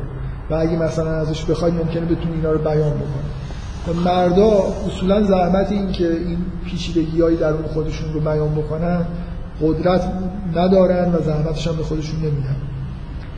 این اصطلاح این عبارت میگه روانش... زنها روانشناسیشون به طرز خشنی آفتابی کنن. این اتفاقی که افتاد. من توی اینکه این امتیاز از طرف مرد به زنانگی حساب میشه یا نمیشه یه خود تردید دارم. فکر کنم ایده کلی در واقع یونگ اینه فکر می‌کنم. که اساس به وجود اومدن روانکاوی. این دقیقا چیزی نیست که میگه. فکر می‌کنم حالا شاید یه جوری چیزی که من به نظرم میاد درسته شاید اینجوری قائل بیان باشه که اساس اینکه روانکاوی به وجود اومده با مرکزیت اینکه یه ناخودآگاهی وجود داره. که ما رو داره کنترل می‌کنه و همه ذهن ما خداگاهی نیست این یه جور انگار تاثیر زن, زن بر مرده. یعنی مرد انگار دوست داره که اینجوری فکر بکنه که هرچی هست همین تفکر و خداگاهیه. و تصور اینکه یه چیزهایی دیگه ای در درونش هست مثل اینی که زنها یه جوری تحت این دیسیپلین روانکاوی مرد متوجه اون بخش زنانش دارن می‌کنن چون ناخداگاهی در مرد یعنی توجه کردن به آنیما به یه معنایی. به اون بخشایی که تحت کنترل نیست. بنابراین وقتی که در واقع انگار زن داره این در دوران مدرن این چیز رو در مرد ایجاد می‌کنه این آگاهی رو در مرد ایجاد می‌کنه که یه زنی در وجود مرد داره زندگی می‌کنه منتها در پستو داره زندگی می‌کنه. کل روانکاوی از در یونگ یه جوری توجه کردن به این مسئله است. برای مردها. درسته؟ توجه به ناخ... مثلا وقتی فروید به ناخودآگاهی توجه می‌کنه داره به زن درون خودش که انکار می‌کرده وجودش رو توجه می‌کنه. پس این یه گام به نفع زن است من خود اساس این حرف تا یه حدودی خوبه مثلا تمدن مدرن که بی نهایت تاکیدش روی تفکر بود توسط روانکاوی یه چیزیش داره شکسته میشه. بنابراین یه بخشی از مرد سالاری غلیز از نظر فرهنگی داره باش مقابله میشه. و روانکاوی این حسن داره که این کار انجام بده. اما ارزش گذاری که میشه مثلا توسط فروید طور س... یعنی اون ناخودآگاهیه که داره کشف میشه یه چیز بیماری مثل بیماری باش رفتار میشه. می‌دونی منظورم چیه؟ اینجوری در یونگه که یه خورده آنیمای برای خودش استقلال داره و ولی فضای فکری اروپا که توسط فروید مثلا رهبری شده روانکاویش کاملا این شکلی که اون ناخودآگاه نیست شیطان و یه چیز بیمارگونه است. بنابراین اینکه آیا این امتیاز حساب میشه. شاید اون صرف اینکه برای مت... قبول بکنیم که همچین وجود داره رو یه جور تاثیر مثبت می‌بینیم خب من بحثم تموم نشد و فکر یه جلسه دیگه شاید در این مقاله یه مقاله دو جلسه زیاد باشه ولی دیگه حالا امروز یه عوامل فرعی هم وجود داشت که باعث شد که شاید می‌تونستم توی نیم ساعت دیگه تمومش بکنم ولی نیم ساعت دیگه. الان ساعت هشته خود دیر شروع کردیم و می‌کنم بذاریمش برای جلسه آینده. من امیدوارم جلسه آینده همش طرف این نشه. معمولا این اتفاق میفته من هر وقت 20 دقیقه نیم ساعت از جلسه میمونه جلسه آینده میشه یه ساعت و نیم دو ساعت. چون روش مثلا فکر می‌کنم چیزایی به ذهنم می‌رسه چیزایی اضافه می‌کنم و گاهی جلسه دوم کم میاد و این کش پیدا می‌کنه. امیدوارم به هر یه تعهدی برای خودم می‌کنم که جلسه آینده رو حتی سعی کنم همش رو به این موضوع اختصاص ندم و این این مقاله رو من بارها اسمشو برده بودم و فکر می‌کنم که تا همین جاهاش که امروز گفتم جاهای خوبشه. یه کار شیطنت آمیزم اینه که دیگه نگم. برای اینکه از اینجا بعدش به نظرم می‌خوره سراشیدیه خیلی من شاید موافق نیستم با چیزی که یون داره میگه. و در همین شاید دوست نداشته باشم خیلی بحث حالا امیدوارم جلسه آینده بقیه‌اش رو خورده بهتون بگم و یه خورده ایده های جدیدتری هم که میشه. این هیچ هنری نیست که ما در 80 سال بعد از این ماجرا وایسیم و تحلیل های بهتری از یونگ بکنیم. و تکلیف اولا سی سال بعد یونگ رو هم در اختیار داریم. بنابراین کلی اطلاعات داریم که یونگ در اون زمان ممکن نداشته. و بعد یه عالمه می‌دونیم که چی شد. مثلا من الان می‌دونم که ببین یونگ داره کی میگه که توجه کردن خداگاهانه به جنسیت اختلال ایجاد می‌کنه. قبل از اینکه اختلالی به وجود بیاد تقریبا. اینکه این عجیبه که توی روزنامه ها و مجلات و رادیو دارن مثلا در مورد مسائل جنسی حرف می‌زنن یه مشکلاتی به وجود میاد ما الان که هفتاد سال گذشته هنر نمی کنیم که بگیم هشتاد سال گذشته بگیم که آره ای کاش اینم می‌گفت مثلا. یه خورده به این جنبش دقت نکرد. هنر اینه که الان وایستیم بگیم که 50 سال دیگه چه اتفاقی میفته بنابراین اصلا احساس بدی ندارم که میگم دیدگاه انتقادی داشته باشی. فکر می‌کنم بعضی از روندها رو این ندید. و بعضی از حرفای انگیزات شاید درست نبود. شاید با بعضی از مبانی خودش هم خیلی اینجا سال 1927 سازگار نیست. و اینا رو ما همش داریم 80 سال بعد میگیم بنابراین خیلی هنر نمی‌کنه. این مثل اینه که شما معادلات دیفرانسیل رو بهتر از نیوتن حل می‌کنید.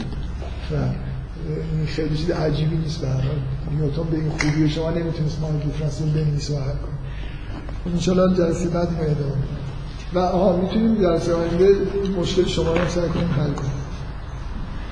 اینقدر وقت شد آخرش بمونیم که سوال کنیم.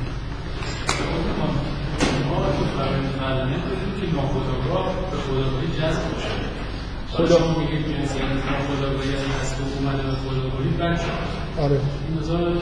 نه نه نه من رفتم. این جذب شدن یعنی این که فرآیند فردانیت. دقیقا یعنی این ego ی شما یعنی اون بخش خودآگاهی شما. ناخودآگاهی رو یه جوری طی می‌کنه و می‌رسه به self ego ی شما با self تون متحد میشه. اصلا اصلا نه. اصلا ایگوی شما مثلا قسمت اصلی رو ول کرده رفته توی یه جای دیگه داره زندگی می‌کنه. شما که قرار نیست با آنیمای خودتون متحد بشید. قرار آنیمای خودتون رو جذب بکنید. مثل اینکه من توی خونه هستم. نمی‌دونم اینجا پستوی جالبی هم داره. پس پستوه رو کشف کنم و بتونم از پستو استفاده بکنم. به عنوان پستو. نه اینکه برم توی اون پستو زندگی بکنم. اینجا اصلا هیچ ربطی به فرآیند فردانیت نداره. فرآیند فردانیت مرد مرده زن درون خودش رو کشف می‌کنه و باش یه جور در واقع به یه موجود قوی تری انگار تبدیل میشه. و بالعکس بله. زن قراره که قرار برای این موجودات با هم دیگه این نماد یین و یانگ هست. این این چیزیه که قرار پیش بیاد. مرد خلاصه اون تیکه مردانه خودش رو به عنوان تیکه اصلی داره قسمت زنانه خودش رو درک می‌کنه و توی هماهنگی قرار می‌گیره با قسمت زنانه خودش. نه اینکه بیاد تو قسمت باریک وجود خودش زندگی بکنه. این اصلا ضد فرآیند فردانیته این در واقع مثل اختلال مرتب یونگ اینو میگه که اصلا بزرگترین مشکل بشر جذب شدن توی یه دونه از این archetype هاست مثلا خطرناکترین چیزی که وجود داره برای بشر اینه. شما توی ش... مثل اینکه نفر با شدو خودش یکی بشه. موجود خبیث مثلا بدذات که مخرب میشه. شما قرار قبول کنید که شدو دارید. فرق می‌کنه با اینکه خودتون بشید شدو خود یعنی یه نفر پشت وایس اصلا فهمید فهمید از پیشنهاد بشه خیلی راحت اینکه مثلا برون وسط مثلا با پیرخرف و, و ego ego ش در واقع یه جوری جذب ناخودآگاهی بشه. ego قرار نیست که جذب ناخودآگاه بشه. قرار نیست که بره یه جای دیگه ای توی archetype زندگی بکنه. قراره با self مرتبط بشه. self بدیل ego در در مرکز مثل مرکز ناخودآگاه self که یه جور در واقع دستورات نیازهای واقعی رشد رو مثلا بنا ابراز می‌کنه. قراره ego یه جوری در واقع منطبق بشه با self. جای طبیعی ego اونجاست که انسان در واقع به رشد اون وقت مشرف به همه ناخودآگاهی و همه archetype های خودش هم شده یه جوری انسان کمال یافته و دقیقا هر جایی گیر بکنه به قول شما همون بهتر که اصلا هیچ جایی نرفته باشه. آره مثلا راحت تو همون مثلا توی خونه زندگی بکنید از امکانات خونه استفاده نکنید. هزار تا اتاقای دیگه هست که شما نرفتید ندیدید ولی لااقل حالا همینجا تو درگاهی دارید زندگیتون رو می‌کنید. بهتر از رفتن و گیر کردن توی پستو یا توی مثلا فرض کنید شادو مثل مثلا فرض کنید دستشوییه که آدم بره تو دستشویی زندگی بکنه همونجا اصلا چادر بزنه و کلا دیگه از اونجا بیرون نیاد. که به صورت مشروع یعنی نابالغ. این خطرناکه خب بر اساس تو مردم این صورت که مثلا جنسیت خودشون سرکوب کنن توی ناخودآگاه خودشون. به این یه سری من فکر می‌کنم مثلا مکانیزم جبرانی به وجود میاد مثلا اون لیبیدو حالا به تحت فنولی میره تو کارگاه مثلا خشونت یا یه چیزایی که مثلا طرف به خودش به باور رو تنظیم کرده آیا این اتفاق مکانیزم جبرانی در زنان که مثلا در فرآیند معنوسی قرار گرفتن فعال نمیشه؟ تایید میشه مثلا این اصلا منجر قیدی و لعنتی نمیشه. مثلا به خودش به باور رو این در, در واقع شما دقیقا دارید مکانیسم رو توضیح می‌دید که چرا زنی که به طور معنوی تبدیل به مرد شده نظر جنسی میبند و بار. میبند و بار. در واقع فشار زنانگیش رو یه جای دیگه ای تخلیه می‌کنه. این پدیده ایه که به معنای واقعی کلمه وجود داره و این یکی از اون نکاتیه که به نظر من تو این مقاله با وجود اینکه با همه آراییون در واقع هماهنگه نیومده یا روش تاکید نشده. مقالاتی که اینقدر پراکندگی توش هست که خلاص یه جایی شاید بشه از این مقاله پیدا کرد که یه اشاره نزدیکی به این داره. ولی اصلا من فکر می‌کنم این مکانیسم مکانیسم خیلی خیلی مهم و جدی در واقع دقیقا این معادل با اون رفتار من یه بار شما سوال کردید در جواب سوال شما گفتم. چرا سکس و خشونت اینقدر مثلا خشونت چرا اینقدر برای مردا لذت بخش؟ برای اینکه واقعیت اینه که بعد از اینکه از نظر تاریخی زن تبدیل مرد شد مرد هم مردانگی خودش رو از دست داد. و هر دوتاشون در واقع توی این توافق دارن که وسواس به طور وسواس آمیزی جذب سکس میشه برای اینکه انگار این تنها چیز جنسی که درشون مونده که قابل تحقق پیدا کردن. مثل اینکه یه مردی دیگه به معنای واقعی کلمه از نظر معنوی دیگه مرد نیست. زنم زن نیست تنها چیزی که از جنسیت درشون مونده جسمشونه بنابراین خب طبیعیه که همه رو اینجا باید خالی کنن دیگه. تمام نیلشون به زن بودن و میلشون به مرد بودن. این مکانیزم فقط در زن وجود نداره در مردم وجود داره. من قبلا بهش اشاره کردم. هم خشونت هم سکس دیگه. مثلا در واقع چرا مرد ارضا نمیشه از نظر جنسی یا زن ارضا نمیشه؟ برای اینکه جنسیت فقط این نیست. دقیقا یه بخش از یه مجموعه احساسات و گرایش های روانیه که همشون باید ارضا بشن. شما نمی‌تونید با صرف مثلا برقراری رابطه فیزیولوژیک جنسیت خودتون رو ارضا بکنید. این همه انحراف هایی که به وجود میاد این فقط انحراف توی چیز نیست توی رابطه کسرت روابط جنسی و سکس نیست. توی انواع اقسامی که پیش میاد انحراف هایی که به وجود میاد شما می‌تونید اینو ببینید. مثل اینکه یه چیزهای متعالی اونجا دارن پروژکت میشن و انحراف به وجود میارن. من چون نمی‌خوام این کلاس ها تعطیل بشه وارد جزئیات نمی‌تونم بشم چون الان گفتن که کلاس های اینجا بوده که در مورد مسائل خانواده و این حرفای explicit یش زیاد بوده و تعطیلش کردن. من کلا خیلی چیزا رو که explicit ن خب نمیگم. فکر می‌کنم خیلی جالبم نیست. حالا هر کسی می‌تونه خودش مطالعه بکنه.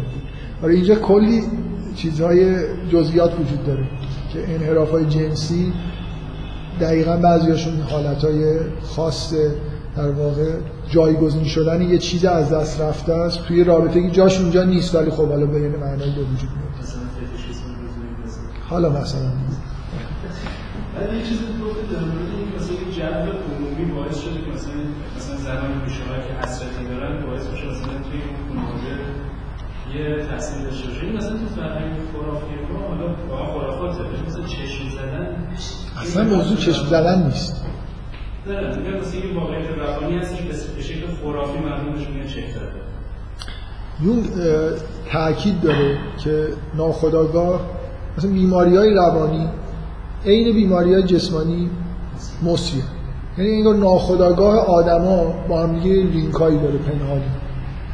اون کتاب روانشناسی و دینش یکی دو صفحه این موضوع رو با سراحت زیاد میگه و میگه من این تاثیر شیوع مثلا بیماری روانی رو بارها دیدم.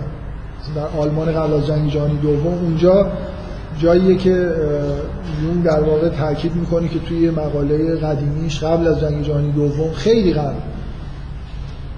به دلیل مشاهدات بالینیش متوجه این که آلمان داره دوباره به سمت جنگ میره شده. برای اینکه می‌گفت که من رویاهای مشابه توی بیمارای مراجعین خودم می‌دیدم که همشون یه جور بیمارگونه بودن و انگار یه حالت روانی داره شیوع پیدا می‌کنه. این چیزی که اینجا داره میگه از اون نوع فضایی وجود داره. شما میرید توی یه, یه چیزی که من یادم نیست کدوم متن خوندم در مورد آمریکا و آمریکایی حرف جالبی اینو می‌زنه. میگه در درون هر آمریکایی سرخپوست زندگی می‌کنه. در درون هر آمریکایی سرخپوست زندگی یه یعنی اینجوری نیست که شما برید توی آفریقا جوری که اینجا یا برید توی آمریکا لابلای سرخپوستا و انعکاس پیدا نکنه چیزی که اونجا وجود داره توی فرهنگ اونجا آدمای اونجا تو وجودشون. آمریکایی همشون یه سرخپوست داره. از نظر یون هنوزم داره. ها این که خیلی چیز سطحیه. بذار من چیز عمیق‌تر بگم.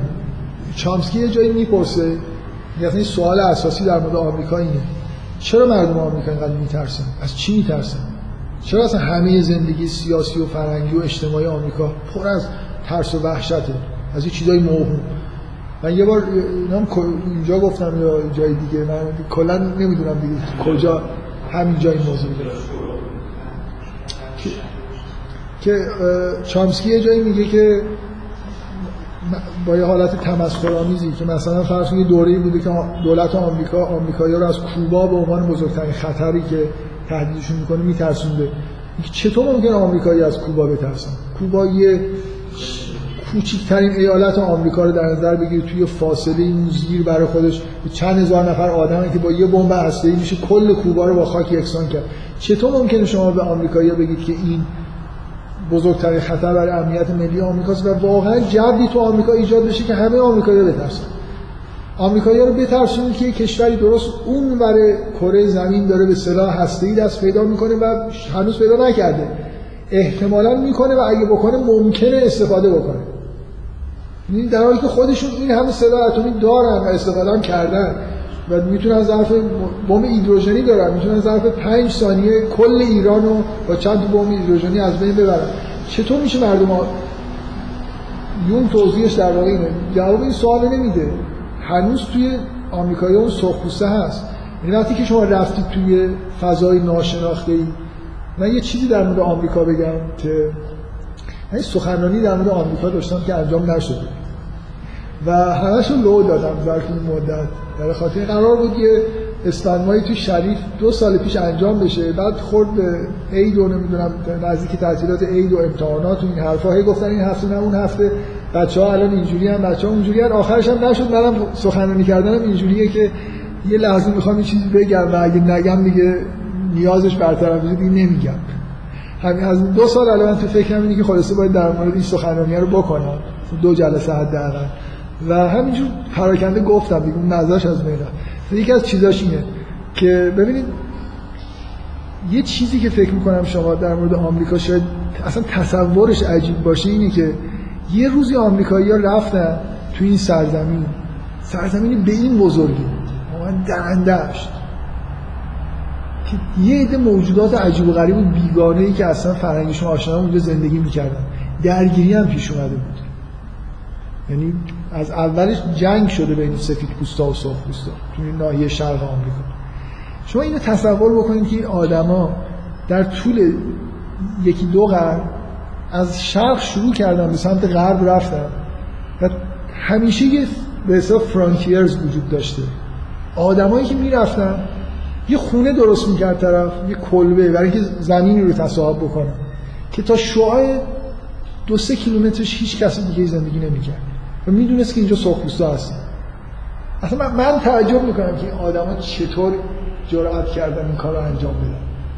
آمریکا اینجوری پیش رفته یعنی آمریکا شما همیشه به آ... ذهنیت آمریکایی می‌خواید تو ذهن خودتون تصور بکنید یه آدمی رو در نظر توی کلبه ای که اطرافش قبایل سرخپوست دارن زندگی می‌کنن که همه دشمنن داره زندگی می‌کنه. و اگر الان بهش حمله بکنن هیچ کس نیست کمکش بکنه. شهر وجود نداره. مثلا شما نمی‌تونید تلگراف بزنید به جای تلفن موبایل ندارید تلفن کنید که به من حمله شده که اگه مثلا نیم ساعت مقاومت بکنم کسی بیاد به داد من برسه. ممکنه هزار تا سرخپوست بودن. و این اتفاق افتاده. همه این آدما می‌دونستن که این امکان داره اتفاق بیفته. ولی این خطر رو قبول کردن و خیلی معتقدن که ذات روانشناسی روانکار روانشناسی آمریکایی از این چیز میاد. از این به فرانتیرز میاد. از این پیشگامان اینه که آمریکایی یعنی این. بنابراین آمریکایی تو ترس و وحشت زندگی می‌کنه. سرخپوستی که توی وجود آمریکایی هست سرخپوستی که دشمنه مهاجمه خطرناکه. بنابراین فضای ذهنی آمریکایی فضای پر از ترس و وحشت. هنوزم که هنوزه هست. و چامسکی چون روانکاو نیست و اصولا از این چیزا بلد نیست آدم سیاسیه دراش جای تعجب داره. نمی‌تونه قانع بشه که یعنی برای چی آمریکایی ها اینجوری هم برخلاف همه مردم دنیا. چون هیچ کدوم مردم های دنیا این کاری که آمریکایی کردن رو نکردن. همیشه اینجوری بوده لشکرکشی می‌شده. یه در میکشتن می‌رفتن اینجا رو تسخیر می‌کردن نیروی نظامی وجود داشته و یه کشور گسترش پیدا می‌کرد. نه اینکه برید یه دونه یه دونه خونه درست بکنی و ظرف یکی دو قرن چیزی رو مثلا بگیری و کم کم این سرخپوستا رو بکشی. یه اتفاق عجیبی تو آمریکا افتاده و خیلی ها معتقدن که روانشناسی و جامعه شناسی آمریکا برمیگرده به وجود این پیشگام ها و این اتفاق تاریخی که به طور مداوم افتاده. یعنی به دلیل اینکه می‌خواستن زمین رو تصاحب بکنن یه همچین کار عجیبی انجام دادن. و شهر هم درست نکردن. ویژگی آمریکا ویژگی عجیبه که سابقه نداشته که مردم آمریکا مردم بی سابقه هستن. از کوبا میترسن حتی. الان از ایران که میترسن. واقعا جالبه که از از ما میترسن.